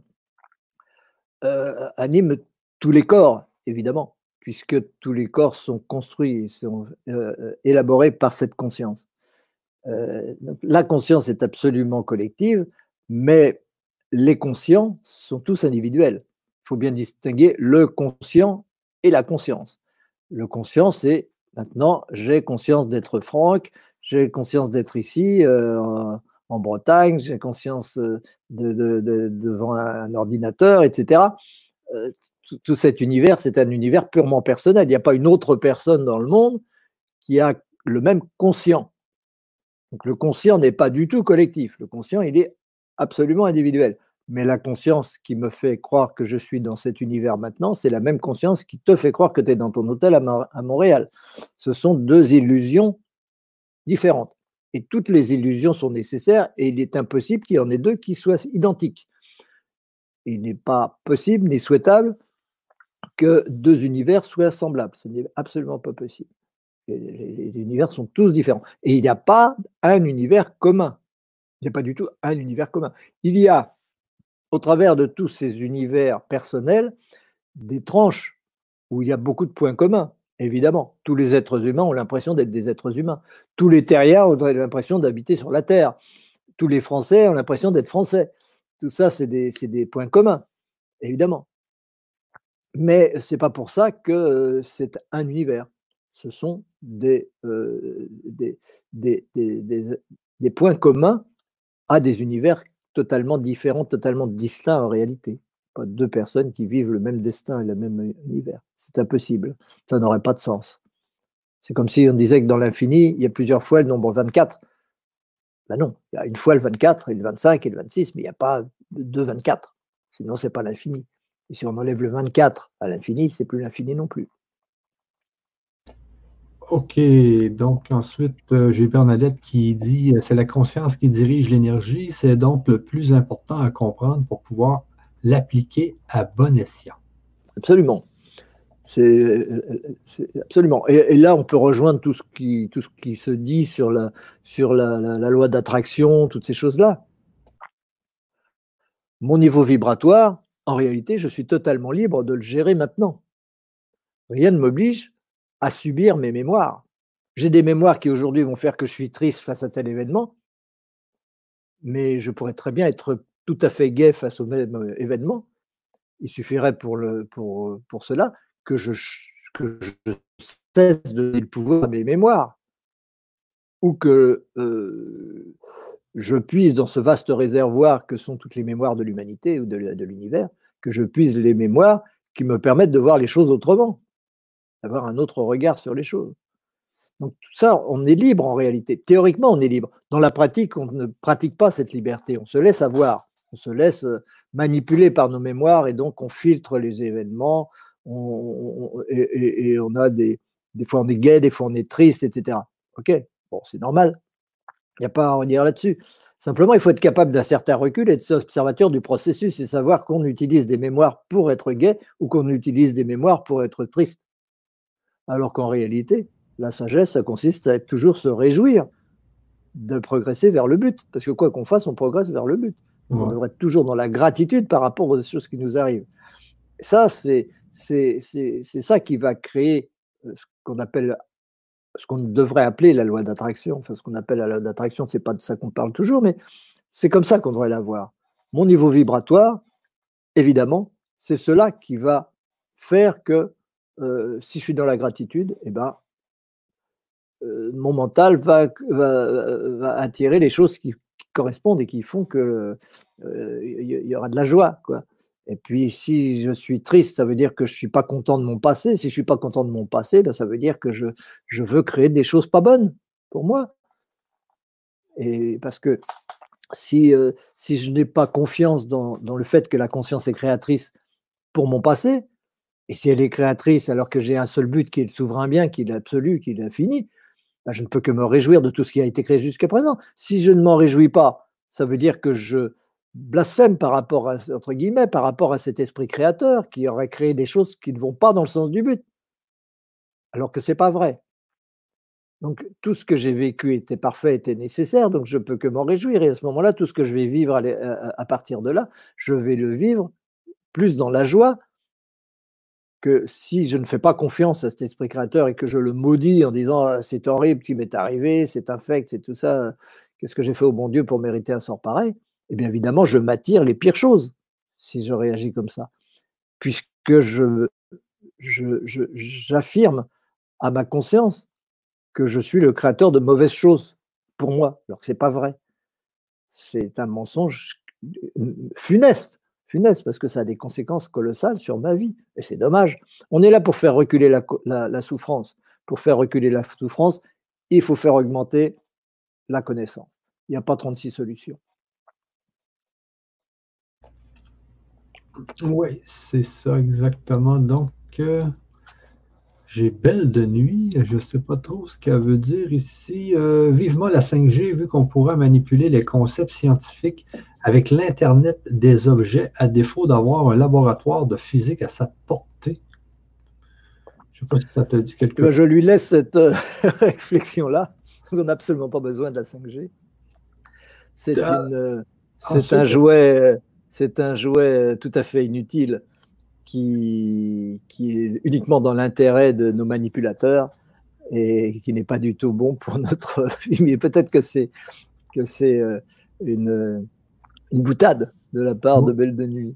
Oui, parce qu'elle me redit ensuite, mais avec un milliard de systèmes solaires en dehors de notre propre Soleil, alors les planètes, n'en parlons pas. Si on vous dit que Dieu est infini, ça se justifie. Potentiellement, oui potentiellement. C'est-à-dire que des planètes, qui peut dire combien il y en a Ça change tout le temps. Pour dire l'univers est infini, il faudrait dire il est infini, mais fini. Il n'est pas infini, mais fini. L'infini, c'est une tendance, c'est une direction, c'est une nécessité, c'est pas un état. Et ça, il va falloir euh, bien méditer la chose pour arriver à tordre le cou à cette notion d'infini qui voudrait croire que l'infini existe, effectivement. C'est ça, le déchu nous dit par la suite, euh, c'est infini qui est infini. Et ensuite, il nous dit tout absolument. D'une certaine façon, pour le dire. Tout absolument, tout existe, mais tout n'est pas sur Terre ou dans notre univers. Tout existe potentiellement. Tout n'est jamais vécu en même temps. Ce qui, compte, c'est c'est pas l'existence des choses, c'est le fait de vivre les choses. Et on vit chaque chose séparément. Et tout ça change tout le temps. Et tout ça évolue toujours vers euh, de nouvelles expériences. Bon, c'est dire que, que, tout existe, euh, c'est retirer à l'univers son, son, aspect d'évolution parce que les, univers, ce n'est que de l'évolution, c'est que du changement permanent. L'infini ne peut pas changer. Il n'y a pas de, de changement de l'infini. Euh, de belles de nuit encore. encore euh, Qu'appelle-t-il dualité, le bien et le mal? Alors le bien et le mal, c'est une manifestation de la dualité dans notre propre ressenti. C'est ce qui va dans le sens du but ou ce qui va à l'encontre du but. C'est ça le bien et le mal. Mais en général, le vrai bien et le mal, mais en général, on considère que c'est ce qui est bien ou mal pour l'ego, ce qui n'est pas du tout la même chose. Enfin, c'est une manifestation de la dualité zéro-infini. Je vais vers l'infini, en même temps, je résiste à l'infini. C'est ça notre vraie dualité, c'est-à-dire la conscience qui sépare, l'amour qui réunit. Euh, à l'origine, c'est la dualité zéro-infini. C'est-à-dire que le néant, c'est nul et c'est infini en même temps. C'est infini et nul en même temps. Simplement pour des raisons qu'on explique, l'infini est forcément nul, la nullité n'est pas forcément infinie, et c'est pour ça qu'il y a quelque chose à la place de rien. C'est ça. Euh, et Bernadette nous dit, euh, c'est pas une question, mais elle dit, avec son mental pour expérimenter, mais nous sommes maintenant dans la période d'ouverture du cœur, de l'amour pour notre prochaine étape humaine. Oui, oui, oui. Euh, d'ouverture euh, du cœur, c'est ça l'inversion, euh, le, passage de l'être humain de son état animal à son état spirituel, qui est normal. On est là pour ça. On est tous là pour ça. C'est-à-dire que c'est l'amour qui devient volontaire, alors qu'en général, ce à quoi on donne la priorité, c'est la résistance, c'est-à-dire la préservation de l'ego, et qui se manifeste même dans l'amour puisque il y a une façon d'aimer qui est assez courante, qui consiste à, aimer, mais euh, jusqu'à un certain point, parce que si on aime trop, euh, on se perd, ou si on aime trop, si on est trop, euh, si on accepte trop, j'ai l'impression de renier, etc. Ah, ça, c'est l'ego qui se donne la priorité et qui fait que l'amour est, toujours limité. De toute façon, l'amour sera toujours limité. L'amour infini, c'est l'infini, et l'infini n'est jamais réalisé. On est là pour le faire grandir. Et dans la 5G, c'est un changement qui est une manifestation d'un changement euh, euh, assez radical. Ils ont un twist, un peu comme quand on passe du végétal à l'animal ou de l'animal à l'humain, ça fait quand même un changement important. Et bien là, c'est la même chose. On va changer de règne, en quelque sorte. Le règne de l'amour. De Gérard, une autre question. Euh, bonsoir Franck et Michel. Comment analysez-vous l'enseignement de Grigory Grabovoy qui mise à part votre approche de la compréhension des choses plus résonantes, se rapproche beaucoup du vôtre?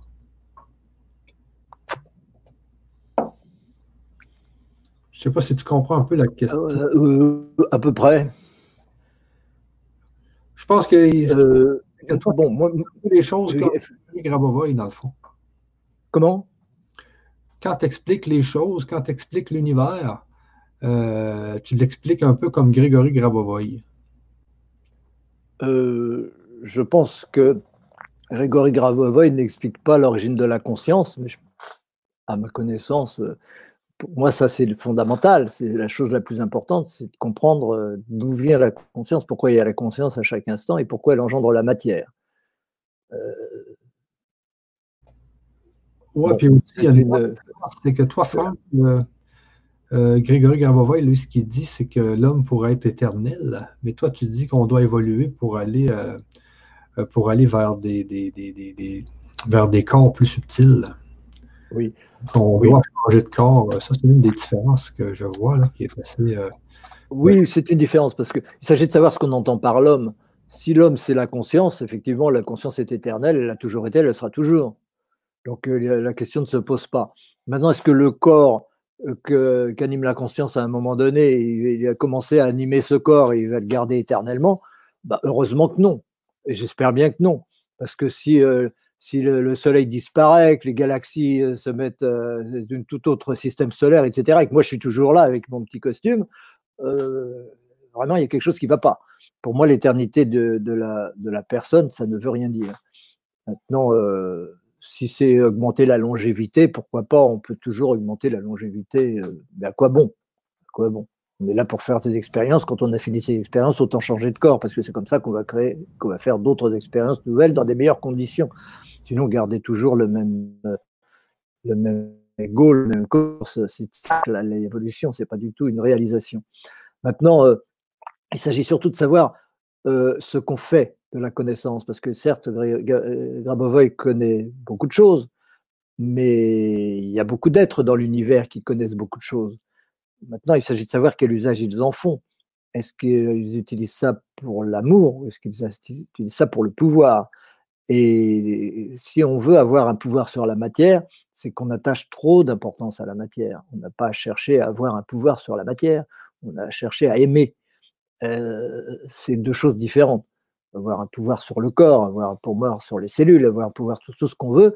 Bon, c'est bien, c'est sympathique, ça occupe, euh, mais c'est pas ça le but. Le but est spirituel et purement spirituel, et donc le but c'est de grandir en amour. Grandir en amour, ça consiste à aider l'autre à moins souffrir, aider son univers, l'univers avec lequel je suis en contact à moins souffrir. Bon, sans doute, il y a des moyens euh, techniques de le faire, mais bien souvent, les moyens techniques sont à double tranchant. Donc là, j'ai une certaine réticence par rapport à ces choses-là. Oui, oui, c'est ça, parce qu'il y a aussi une différence euh, dans le fait que Grégory, parce que moi j'ai suivi un peu sa formation aussi là, euh, donc il permet de, il donne des techniques pour être en mesure de modifier euh, le, monde matériel qui est alentour de nous. Mais toi, comme souvent tu dis, le monde matériel, de toute façon, c'est une illusion. Alors, si on a la force, euh, une force de conscience, je ne sais, pas si la conscience a une force là, mais on, est, on, est, on peut modifier ce qui, ce qui est alentour de nous. On peut même modifier la, la matière. Oui, mais pour moi, ça, c'est faire fausse route. Euh, dire la matière, elle est comme ça et donc je veux la changer, c'est faire totalement fausse route. Ben, la matière, elle n'est pas, là, elle n'est pas là par hasard. La, matière, c'est une bénédiction telle qu'elle est là. C'est celle dont j'ai besoin absolument, et c'est par rapport à elle qu'il faut que je, je réagisse. Et c'est ma réaction qui doit être spirituelle par rapport à cette situation. Et c'est cette réaction spirituelle qui va faire que je vais grandir ou pas, et qui va faire que l'univers futur que je vais vivre, la matière future que je vais vivre, sera ceci ou sera cela. C'est un peu comme la loi d'attraction, certes. Euh, mais il ne s'agit pas de dire, ah ben voilà, la matière existe, il faut que je la change. Ça, euh, c'est faire fausse route, à mon avis. Mais c'est ça, donc c'est bon toujours qu'il y a des, petits débats comme ça. C'est très, très bon. ben oui, hein, on est là tous pour évoluer. Oui, oui, ben c'est ça, exactement. Il faut, euh, il faut débattre, justement, c'est important.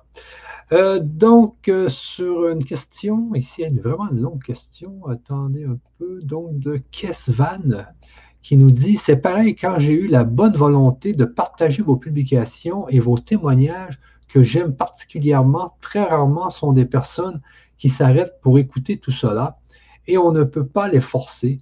Comme artiste, je cherche justement comment trouver une manière plus subtile encore pour interpeller, euh, le, interpeller, interpeller le public ou nos sœurs et frères. Un grand merci.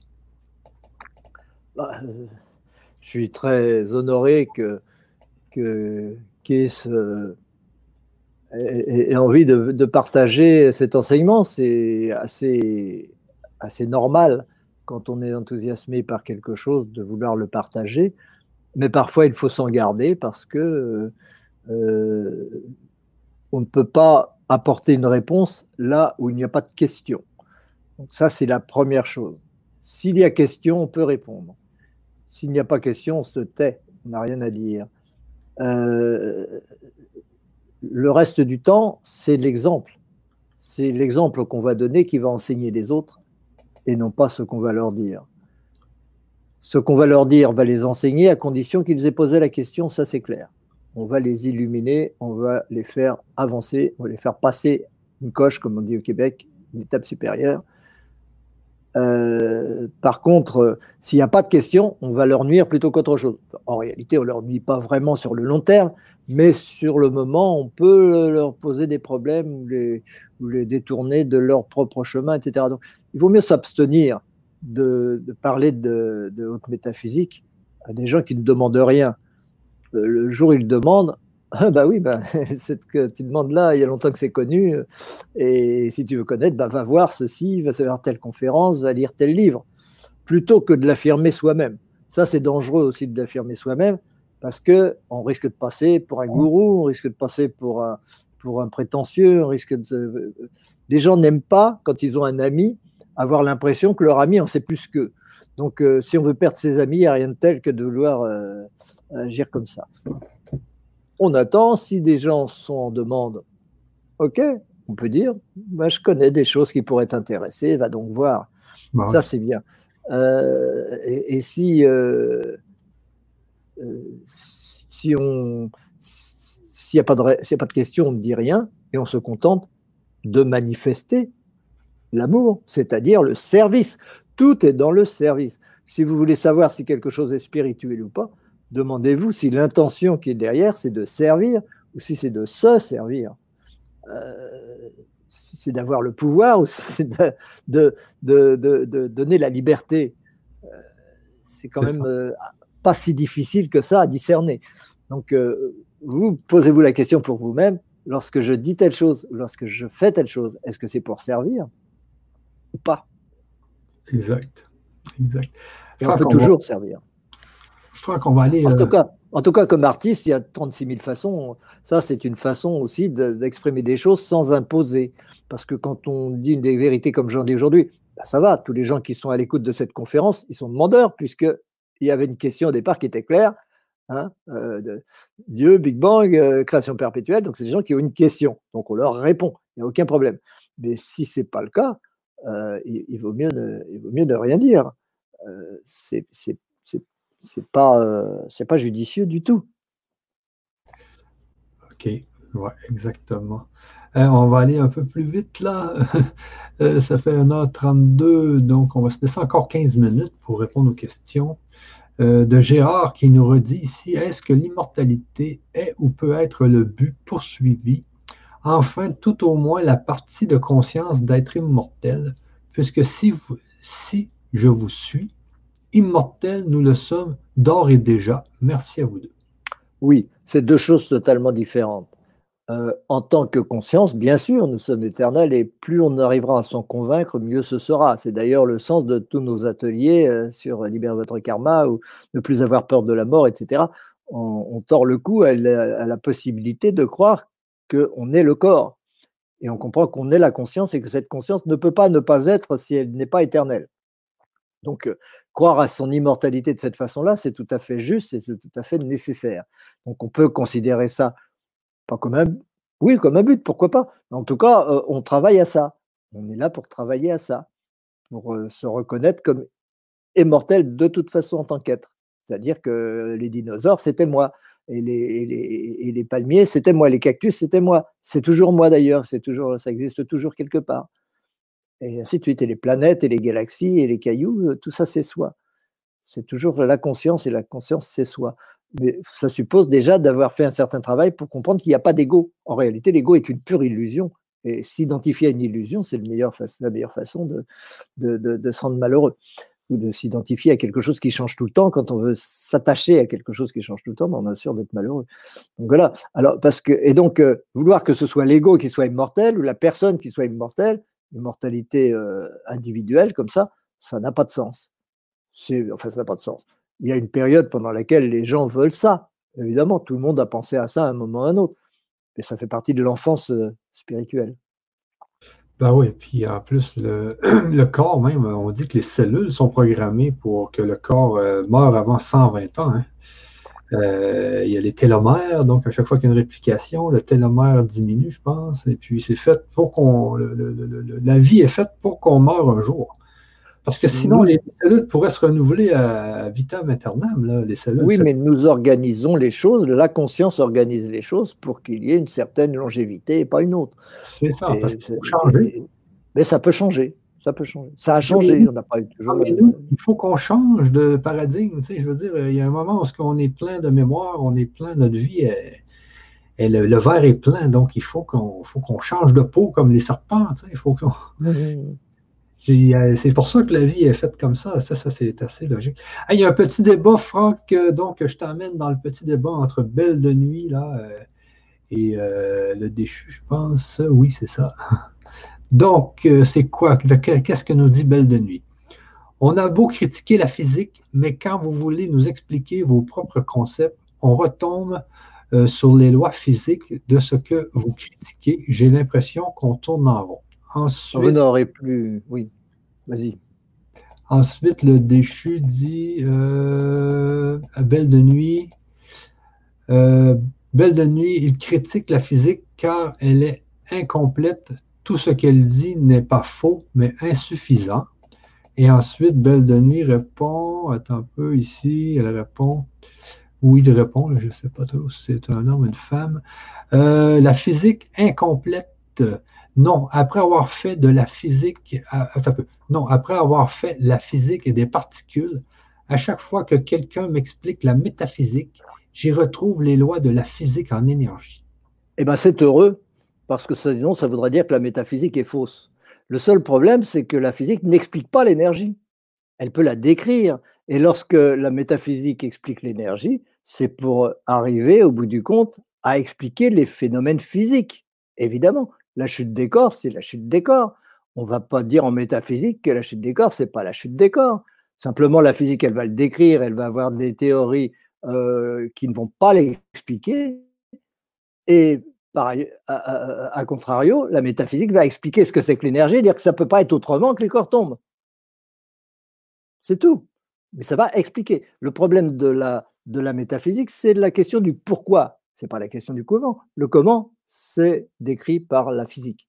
Très bien, chacun son boulot, c'est parfait.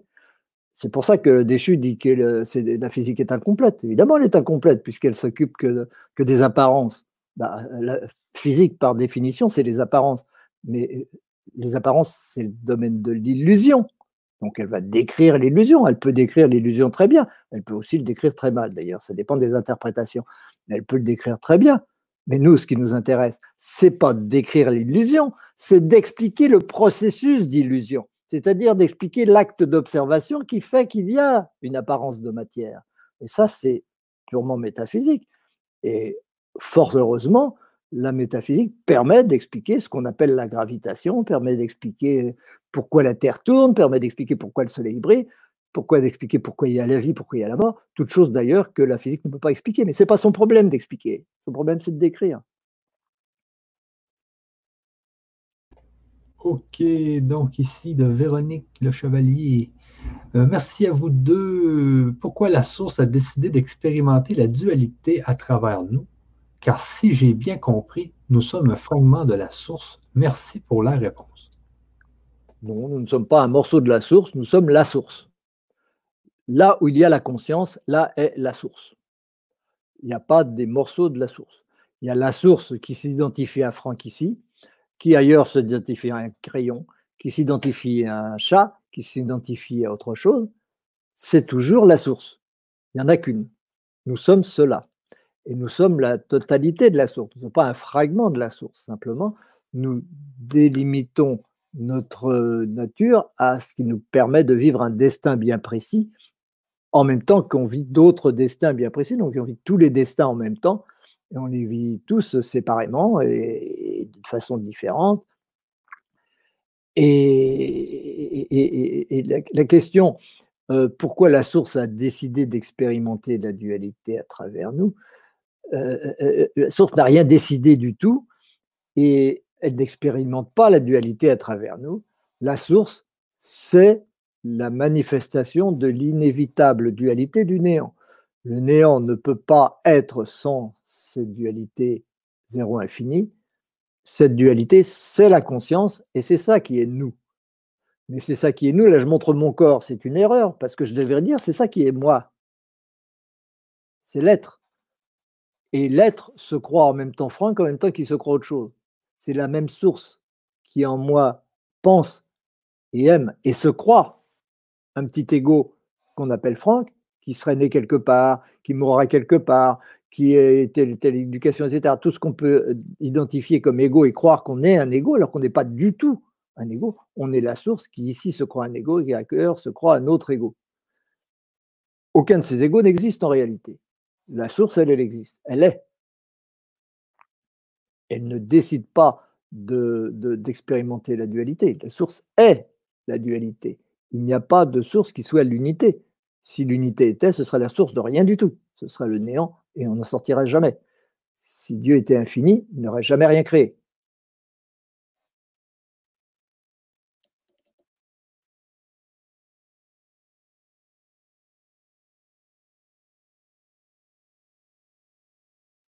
On est bloqué encore? J'entends plus le son. Oh merde, ok. Ça fait enlever. Il valait mieux laisser ton micro un mot plus loin. ton micro fermé. Oui, pour aller plus vite, je vais passer les questions de ceux qui n'ont pas encore euh, posé de questions. comme je vois ici euh, Elisabeth qui nous demande Vivre d'énergie intérieure, minérale, végétale, biochimique, humaine, spirituelle, entre autres, n'est-ce pas le cheminement vers l'accomplissement de chacun? Oui, oui, oui, oui, oui. On passe tous par là. On passe tous par là. On passe tous par toutes les étapes, on ne peut pas faire autrement. C'est le même but qui nous tire. Le but, il est un, nous, nous sommes multiples, et on est de moins en moins multiples pour s'apercevoir qu'on est un. Qu'on a toujours été un, qu'on sera toujours un en réalité, une seule conscience. Et pour cela, il faut passer par des étapes. Et ces étapes sont euh, minérales, végétales. On est de moins en moins nombreux au fur et à mesure qu'on évolue, car vous avez remarqué, il y a beaucoup plus de minéraux que de végétaux, beaucoup plus de végétaux que d'animaux, beaucoup plus d'animaux que d'humains, pourvu que ça dure, beaucoup plus euh, d'humains que d'anges, etc. Et ainsi de suite, jusqu'à l'unité. Mais l'unité, comme on ne l'atteint pas, on est en évolution perpétuelle en ayant le sentiment d'être toujours de moins en moins nombreux. Et dans la cinquième dimension, on aura évidemment le sentiment d'être moins nombreux que euh, ceux que nous sommes sur la planète actuellement. Oui, ben c'est ça, c'est ça qui est important de comprendre dans ta philosophie, Franck, euh, dans l'hyperrationalité athénienne, c'est que on, a, on, porte à aller vers la cinquième dimension et quand on va être dans cette cinquième densité, hein, c'est souvent tu dis a la cinquième dimension, mais aussi la cinquième densité. C'est-à-dire qu'on va se, réincarner dans un corps beaucoup plus subtil, qui va être un corps qui va peut-être pouvoir passer à travers les, murs, je ne sais pas moi. Mais on va dans, ce monde, on va être beaucoup moins de personnes que d'humains. Oui, et puis après, il faudra viser la sixième et la septième et la huitième. C'est ça. On ne le formulera pas comme ça parce que ça, c'est des formulations mentales. On sera sorti de là. Ben, c'est ça. Mais l'affaire, c'est que c'est ce qui va arriver, c'est que dans cette cinquième dimension, c'est ce qui arrive aujourd'hui, il, y a des êtres dans la cinquième dimension, dans la cinquième densité. Ben, eux ont conscience des humains, comme nous, on a conscience des animaux, comme nous, on a conscience des cellules, comme nous, on a conscience des végétaux. Mais les végétaux, ils n'ont pas conscience que nous, on est là. Les cellules n'ont pas conscience qu'on est là. Mais c'est comme nous, on n'a pas trop conscience qu'il y a des anges et tout ça. Mais on, le sent parce qu'il y a des gens qui réussissent à avoir des communications avec la cinquième dimension quand même. Oui, comme les végétaux peuvent avoir des communications avec nous, mais c'est pas habituel, c'est rare.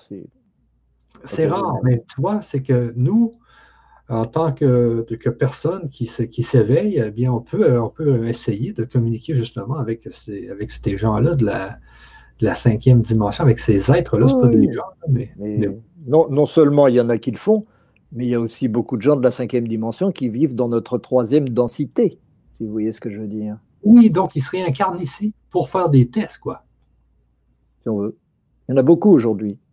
Beaucoup d'enfants qui naissent, beaucoup de jeunes qui sont des jeunes extraordinaires, qui ont tout compris, on se demande pourquoi c'est des autistes ou c'est des, euh, des, gens qui ont un niveau spirituel extraordinaire, un niveau vibratoire extraordinaire, et ils ont l'impression d'être débarqués dans une planète qui leur est complètement étrangère. Mais c'est vrai, parce qu'ils débarquent dans la troisième densité alors qu'ils viennent de la cinquième dimension. Et il y en a plein, et ils sont là pour nous guider, pour nous aider.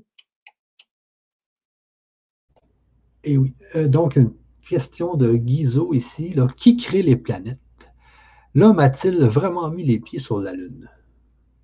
Il n'y a aucun inconvénient pour mettre le pied sur la Lune. De toute façon, s'il ne l'avait pas mis en 1969, il l'a peut-être mis il y a 10 000 ans, il le mettra peut-être dans 100 000 ans. Ça n'a strictement aucune importance. C'est des jeux technologiques.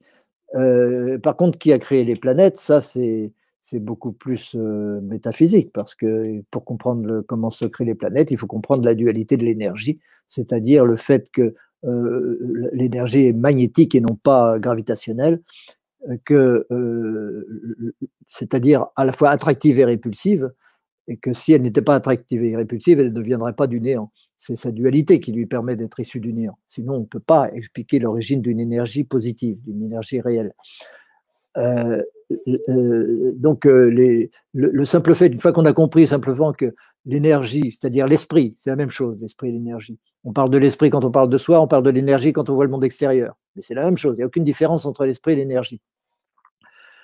Euh, les voisins, les gens, les amis, les meubles, les, maisons, tout ça, on dit c'est de la matière, c'est de l'énergie. Quand on dit moi, ah bah moi je suis de l'esprit. Euh, évidemment, je pense, je suis la seule source de conscience de mon univers, donc j'ai l'impression d'être l'esprit, et tout ce dont j'ai conscience, j'ai l'impression que c'est de la matière, de l'énergie, c'est pareil.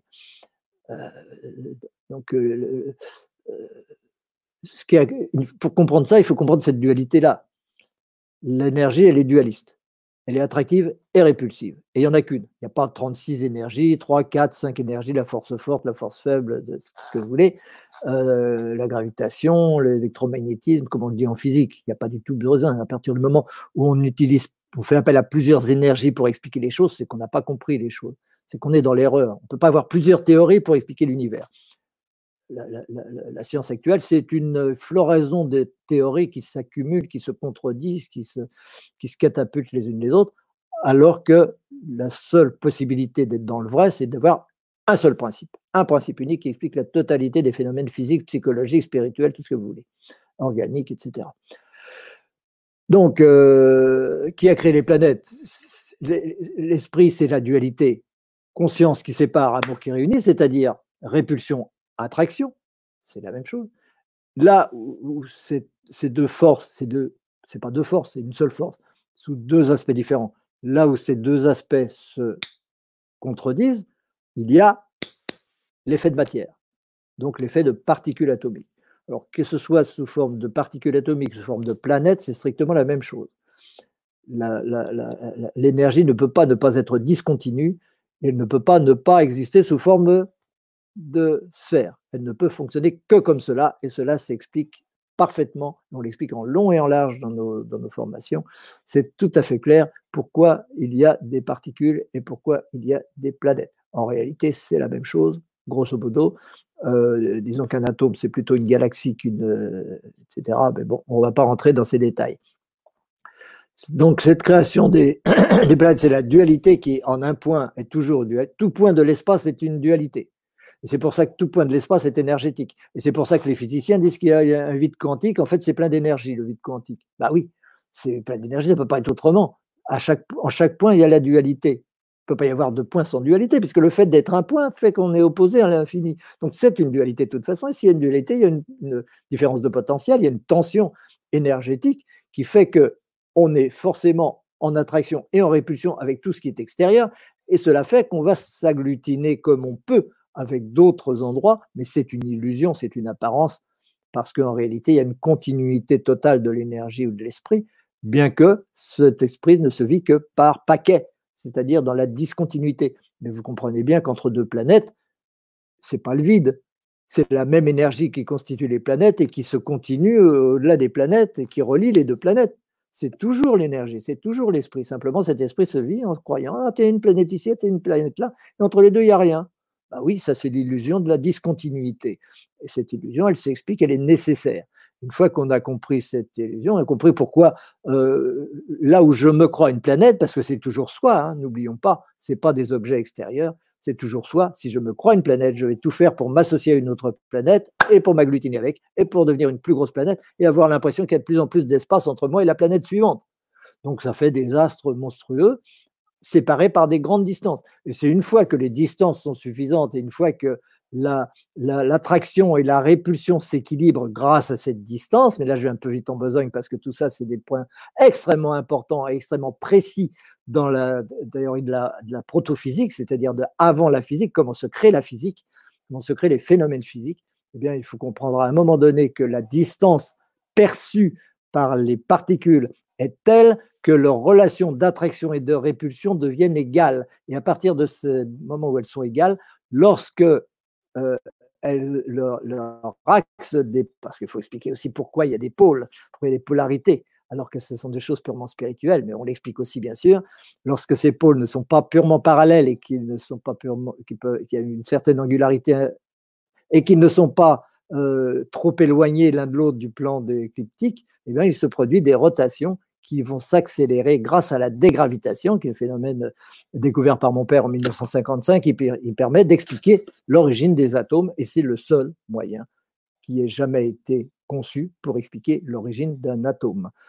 Toutes les théories actuelles qui prétendent que, euh, bon, il n'y a pas, euh, de toute façon, des modèles d'atomes, il y en a déjà deux en physique qui, sont tout à fait contradictoires et qu'on utilise quotidiennement et qu'on anciennement néanmoins.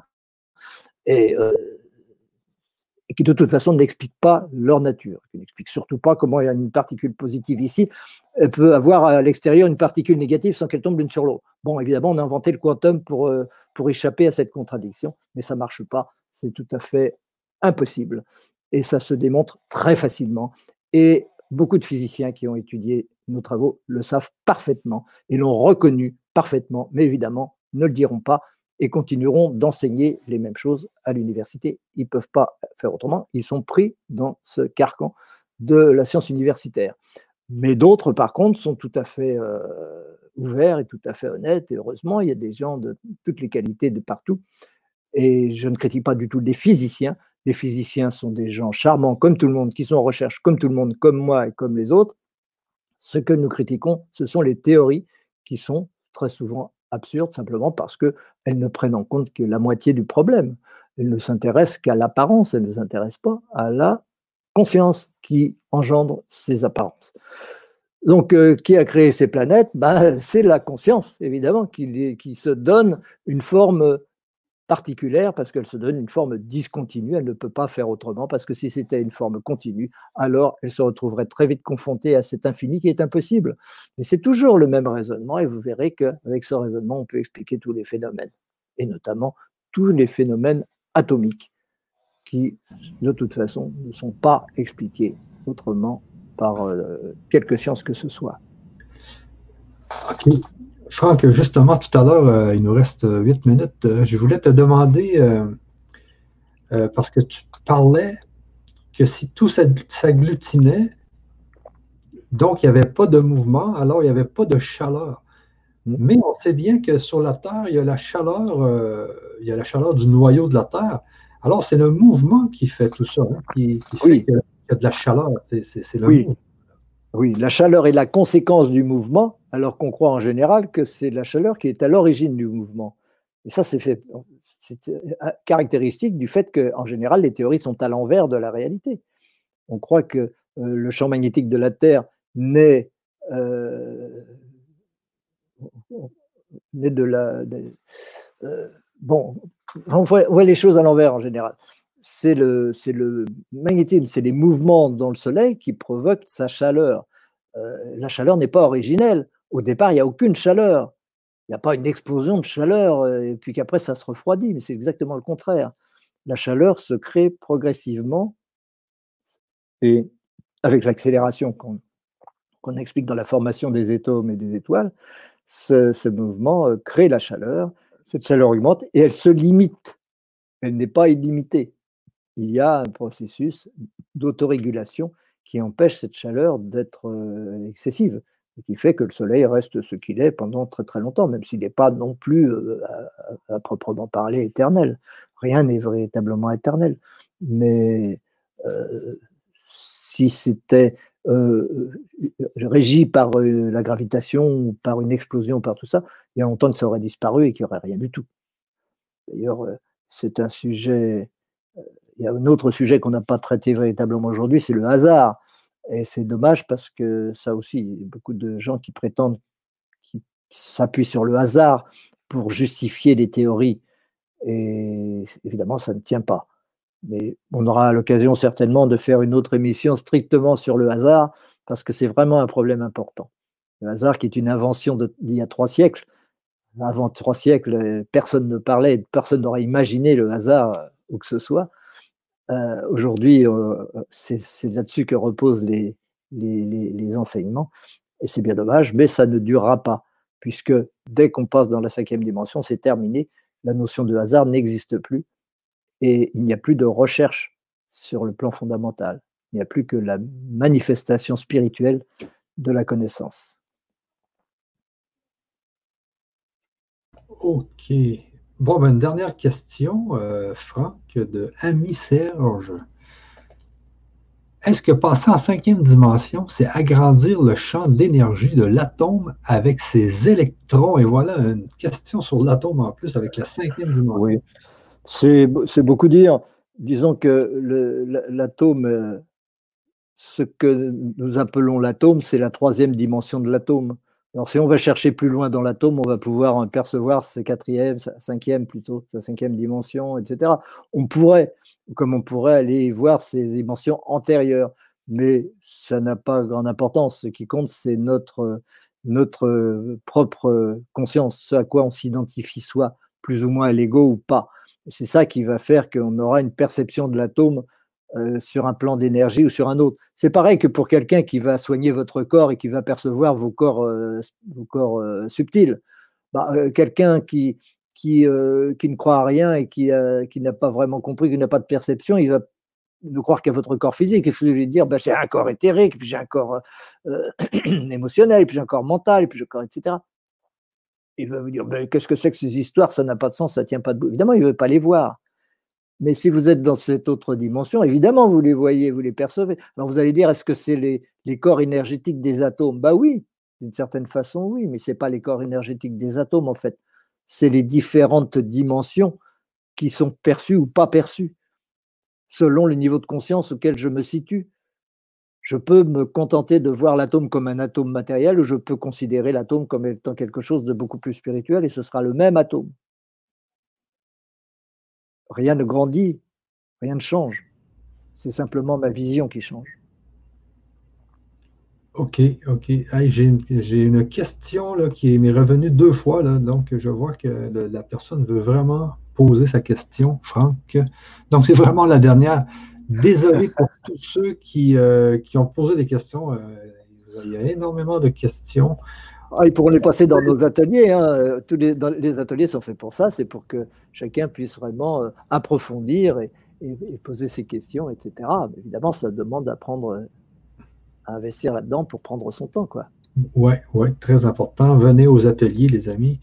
Je vous mets l'adresse de annuler votre karma. Vous avez déjà plusieurs ateliers en replay. Les ateliers live vont reprendre dans moins de 40 jours. Alors, euh, inscrivez-vous aux ateliers, c'est très important. Vous allez avoir la réponse à toutes vos questions. Euh, donc, je viens de vous mettre annuler votre karma dans le chat. Euh, donc, la dernière question, Franck, euh, parce qu'elle est revenue deux fois, là. D'un point de vue métaphysique et spirituel, pourquoi certaines personnes sont accusées à tort? Il est impossible de répondre de façon systématique à des expériences vécues. Il y a toujours plusieurs raisons et il y a toujours plusieurs interprétations possibles. On peut dire que c'est karmique, on peut dire que c'est un besoin spirituel euh, du fait de, certaines attitudes à certaines époques, on peut dire euh, euh, que c'est pour rendre service aux autres et pour leur apprendre à être juste, de, se donner en pâture à leur injustice il y a quantité de raisons, et ça peut être plusieurs de ces raisons-là. Donc, euh, le point de vue métaphysique, il va nous servir surtout à faire confiance et à se dire, cela a été ainsi jusqu'à présent, je m'en réjouis, quoi que cela ait été, parce que si cela a été, c'est ma création pour le bien du tout, pour faire l'expérience, pour que l'expérience soit vécue quelque part et qu'elle permette une évolution spirituelle. Je n'ai pas à me préoccuper trop des raisons, euh, du décor, des, situations qui ont amené à ça. C'est pareil pour guérir ses mémoires. On n'a pas besoin de se rappeler de tout ce qu'on a vécu pour guérir une mémoire. Ce n'est pas nécessaire. Il suffit de faire confiance. Mais faire confiance, ce n'est pas facile. Faire confiance, c'est l'essentiel. Faire confiance, c'est reconnaître le vrai. C'est tourner son regard vers l'absolu. C'est tourner son regard vers le but, vers le créateur. Ce but créateur que nous sommes et non pas euh, se, préoccuper outre mesure du décor et de la situation qu'on a vécue ou qu'on aurait pu vivre ou qu'on risque de vivre encore. De toute façon, c'est pour si on veut se débarrasser d'une situation pénible, le seul moyen, c'est de s'en réjouir. Tant que je ne me réjouis pas d'une chose, c'est que je ne l'aime pas. Et tant que je ne l'aime pas, j'en ai besoin, puisque c'est l'aimer qui va me faire grandir. Pas facile à entendre, mais c'est ainsi. Alors, on va se laisser là-dessus, les amis. J'ai quelqu'un qui a quand même dit à quand, Franck, sur une radio parisienne. Attends un peu, j'essaie de la retrouver. Mais quand, la radio parisienne voudra, il n'y a pas de problème, avec grand plaisir. Si vous connaissez des journalistes, des télés, etc., qui sont ouverts à, à tout ça, eh bien, ce sera un plaisir d'en parler avec eux et d'en parler euh, avec tous les contradicteurs qui, qui, auront besoin d'intervenir. oui, oui. Ah, c'est ici. Ah non, c'est tout beau, Michel, il a été chez le coiffeur. Eh oui, oui, oui. c'est juste en dessous. Magnifique. C'est pas comme certains, j'avoue franchement que c'est pas le cas de tout le monde. Ah, c'était euh, Fulbert qui disait ça. À quand une soirée Franck Athènes sur la radio parisienne, radio ici et maintenant? Il y en a eu dans le passé, au début de la radio ici et maintenant. J'ai fait quelques euh, émissions, oui. Ah bon, euh, merci à tout le monde hein, d'être là. Et puis, on se fait une conférence jeudi prochain. Venez avec Franck encore une fois à 19h. on vous attend en grand nombre aller sur le grandchangement.tv pour avoir l'information euh, de la, conférence. Et puis, euh, c'est toujours très, très, très, très passionnant et surtout, on avance, euh, beaucoup avec Franck, les amis. On avance beaucoup dans notre vie, dans nos vies. on voit la vie d'une autre façon. Maintenant, je suis toujours, Franck, c'est souvent, tu dis, il faut être le, le spectateur de son acteur. Donc, à chaque fois que je fais quelque chose, je me remets en question. Est-ce que je, est-ce que je, est-ce que selon mon soi, est-ce que je, fais bien les choses? Est-ce que... Mais c'est bien de faire ça, hein, de toujours s'analyser un peu. Là. C'est très important. Hein. Oui, c'est important. Encore faut-il que ce ne soit pas un encouragement au mental. Ça peut C'est sûr qu'il ne faut pas que ce soit un encouragement. L'intention qui compte. Mais euh, souvent, tu sais, quand j'ai peut-être, un, disons que j'ai un, sentiment de jalousie ou de, tu sais, des mauvais sentiments. Donc là, je, je plus, euh, je prends de la hauteur par rapport à ce qui arrive et euh, je commence à, analyser un peu la, la, situation de mon, de mon moi par rapport Génial. à Génial. Mais ça, c'est très important. Hein. C'est vraiment important d'agir comme ça. oui, parce que tant qu'on s'identifie à l'ego, euh, on a tout faux et on ne peut pas avancer. C'est ça. La spiritualité commence quand on distingue l'ego et soi. C'est ça. je ne suis pas Franck. Oui, et je ne suis pas Michel. exactement. nous sommes un, nous sommes le même être. C'est ça. Franck ici qui se croit Michel là-bas. Exactement. Mais c'est très fort, on peut aller très loin là-dedans. Mais sur ça, on doit se laisser parce que c'est la fin de cette conférence. Alors sur ça, on vous dit euh, au revoir à tout le monde et on se revoit très bientôt jeudi prochain. Merci beaucoup, Michel, et au revoir à tout le monde. Et amusez-vous bien. Bye bye.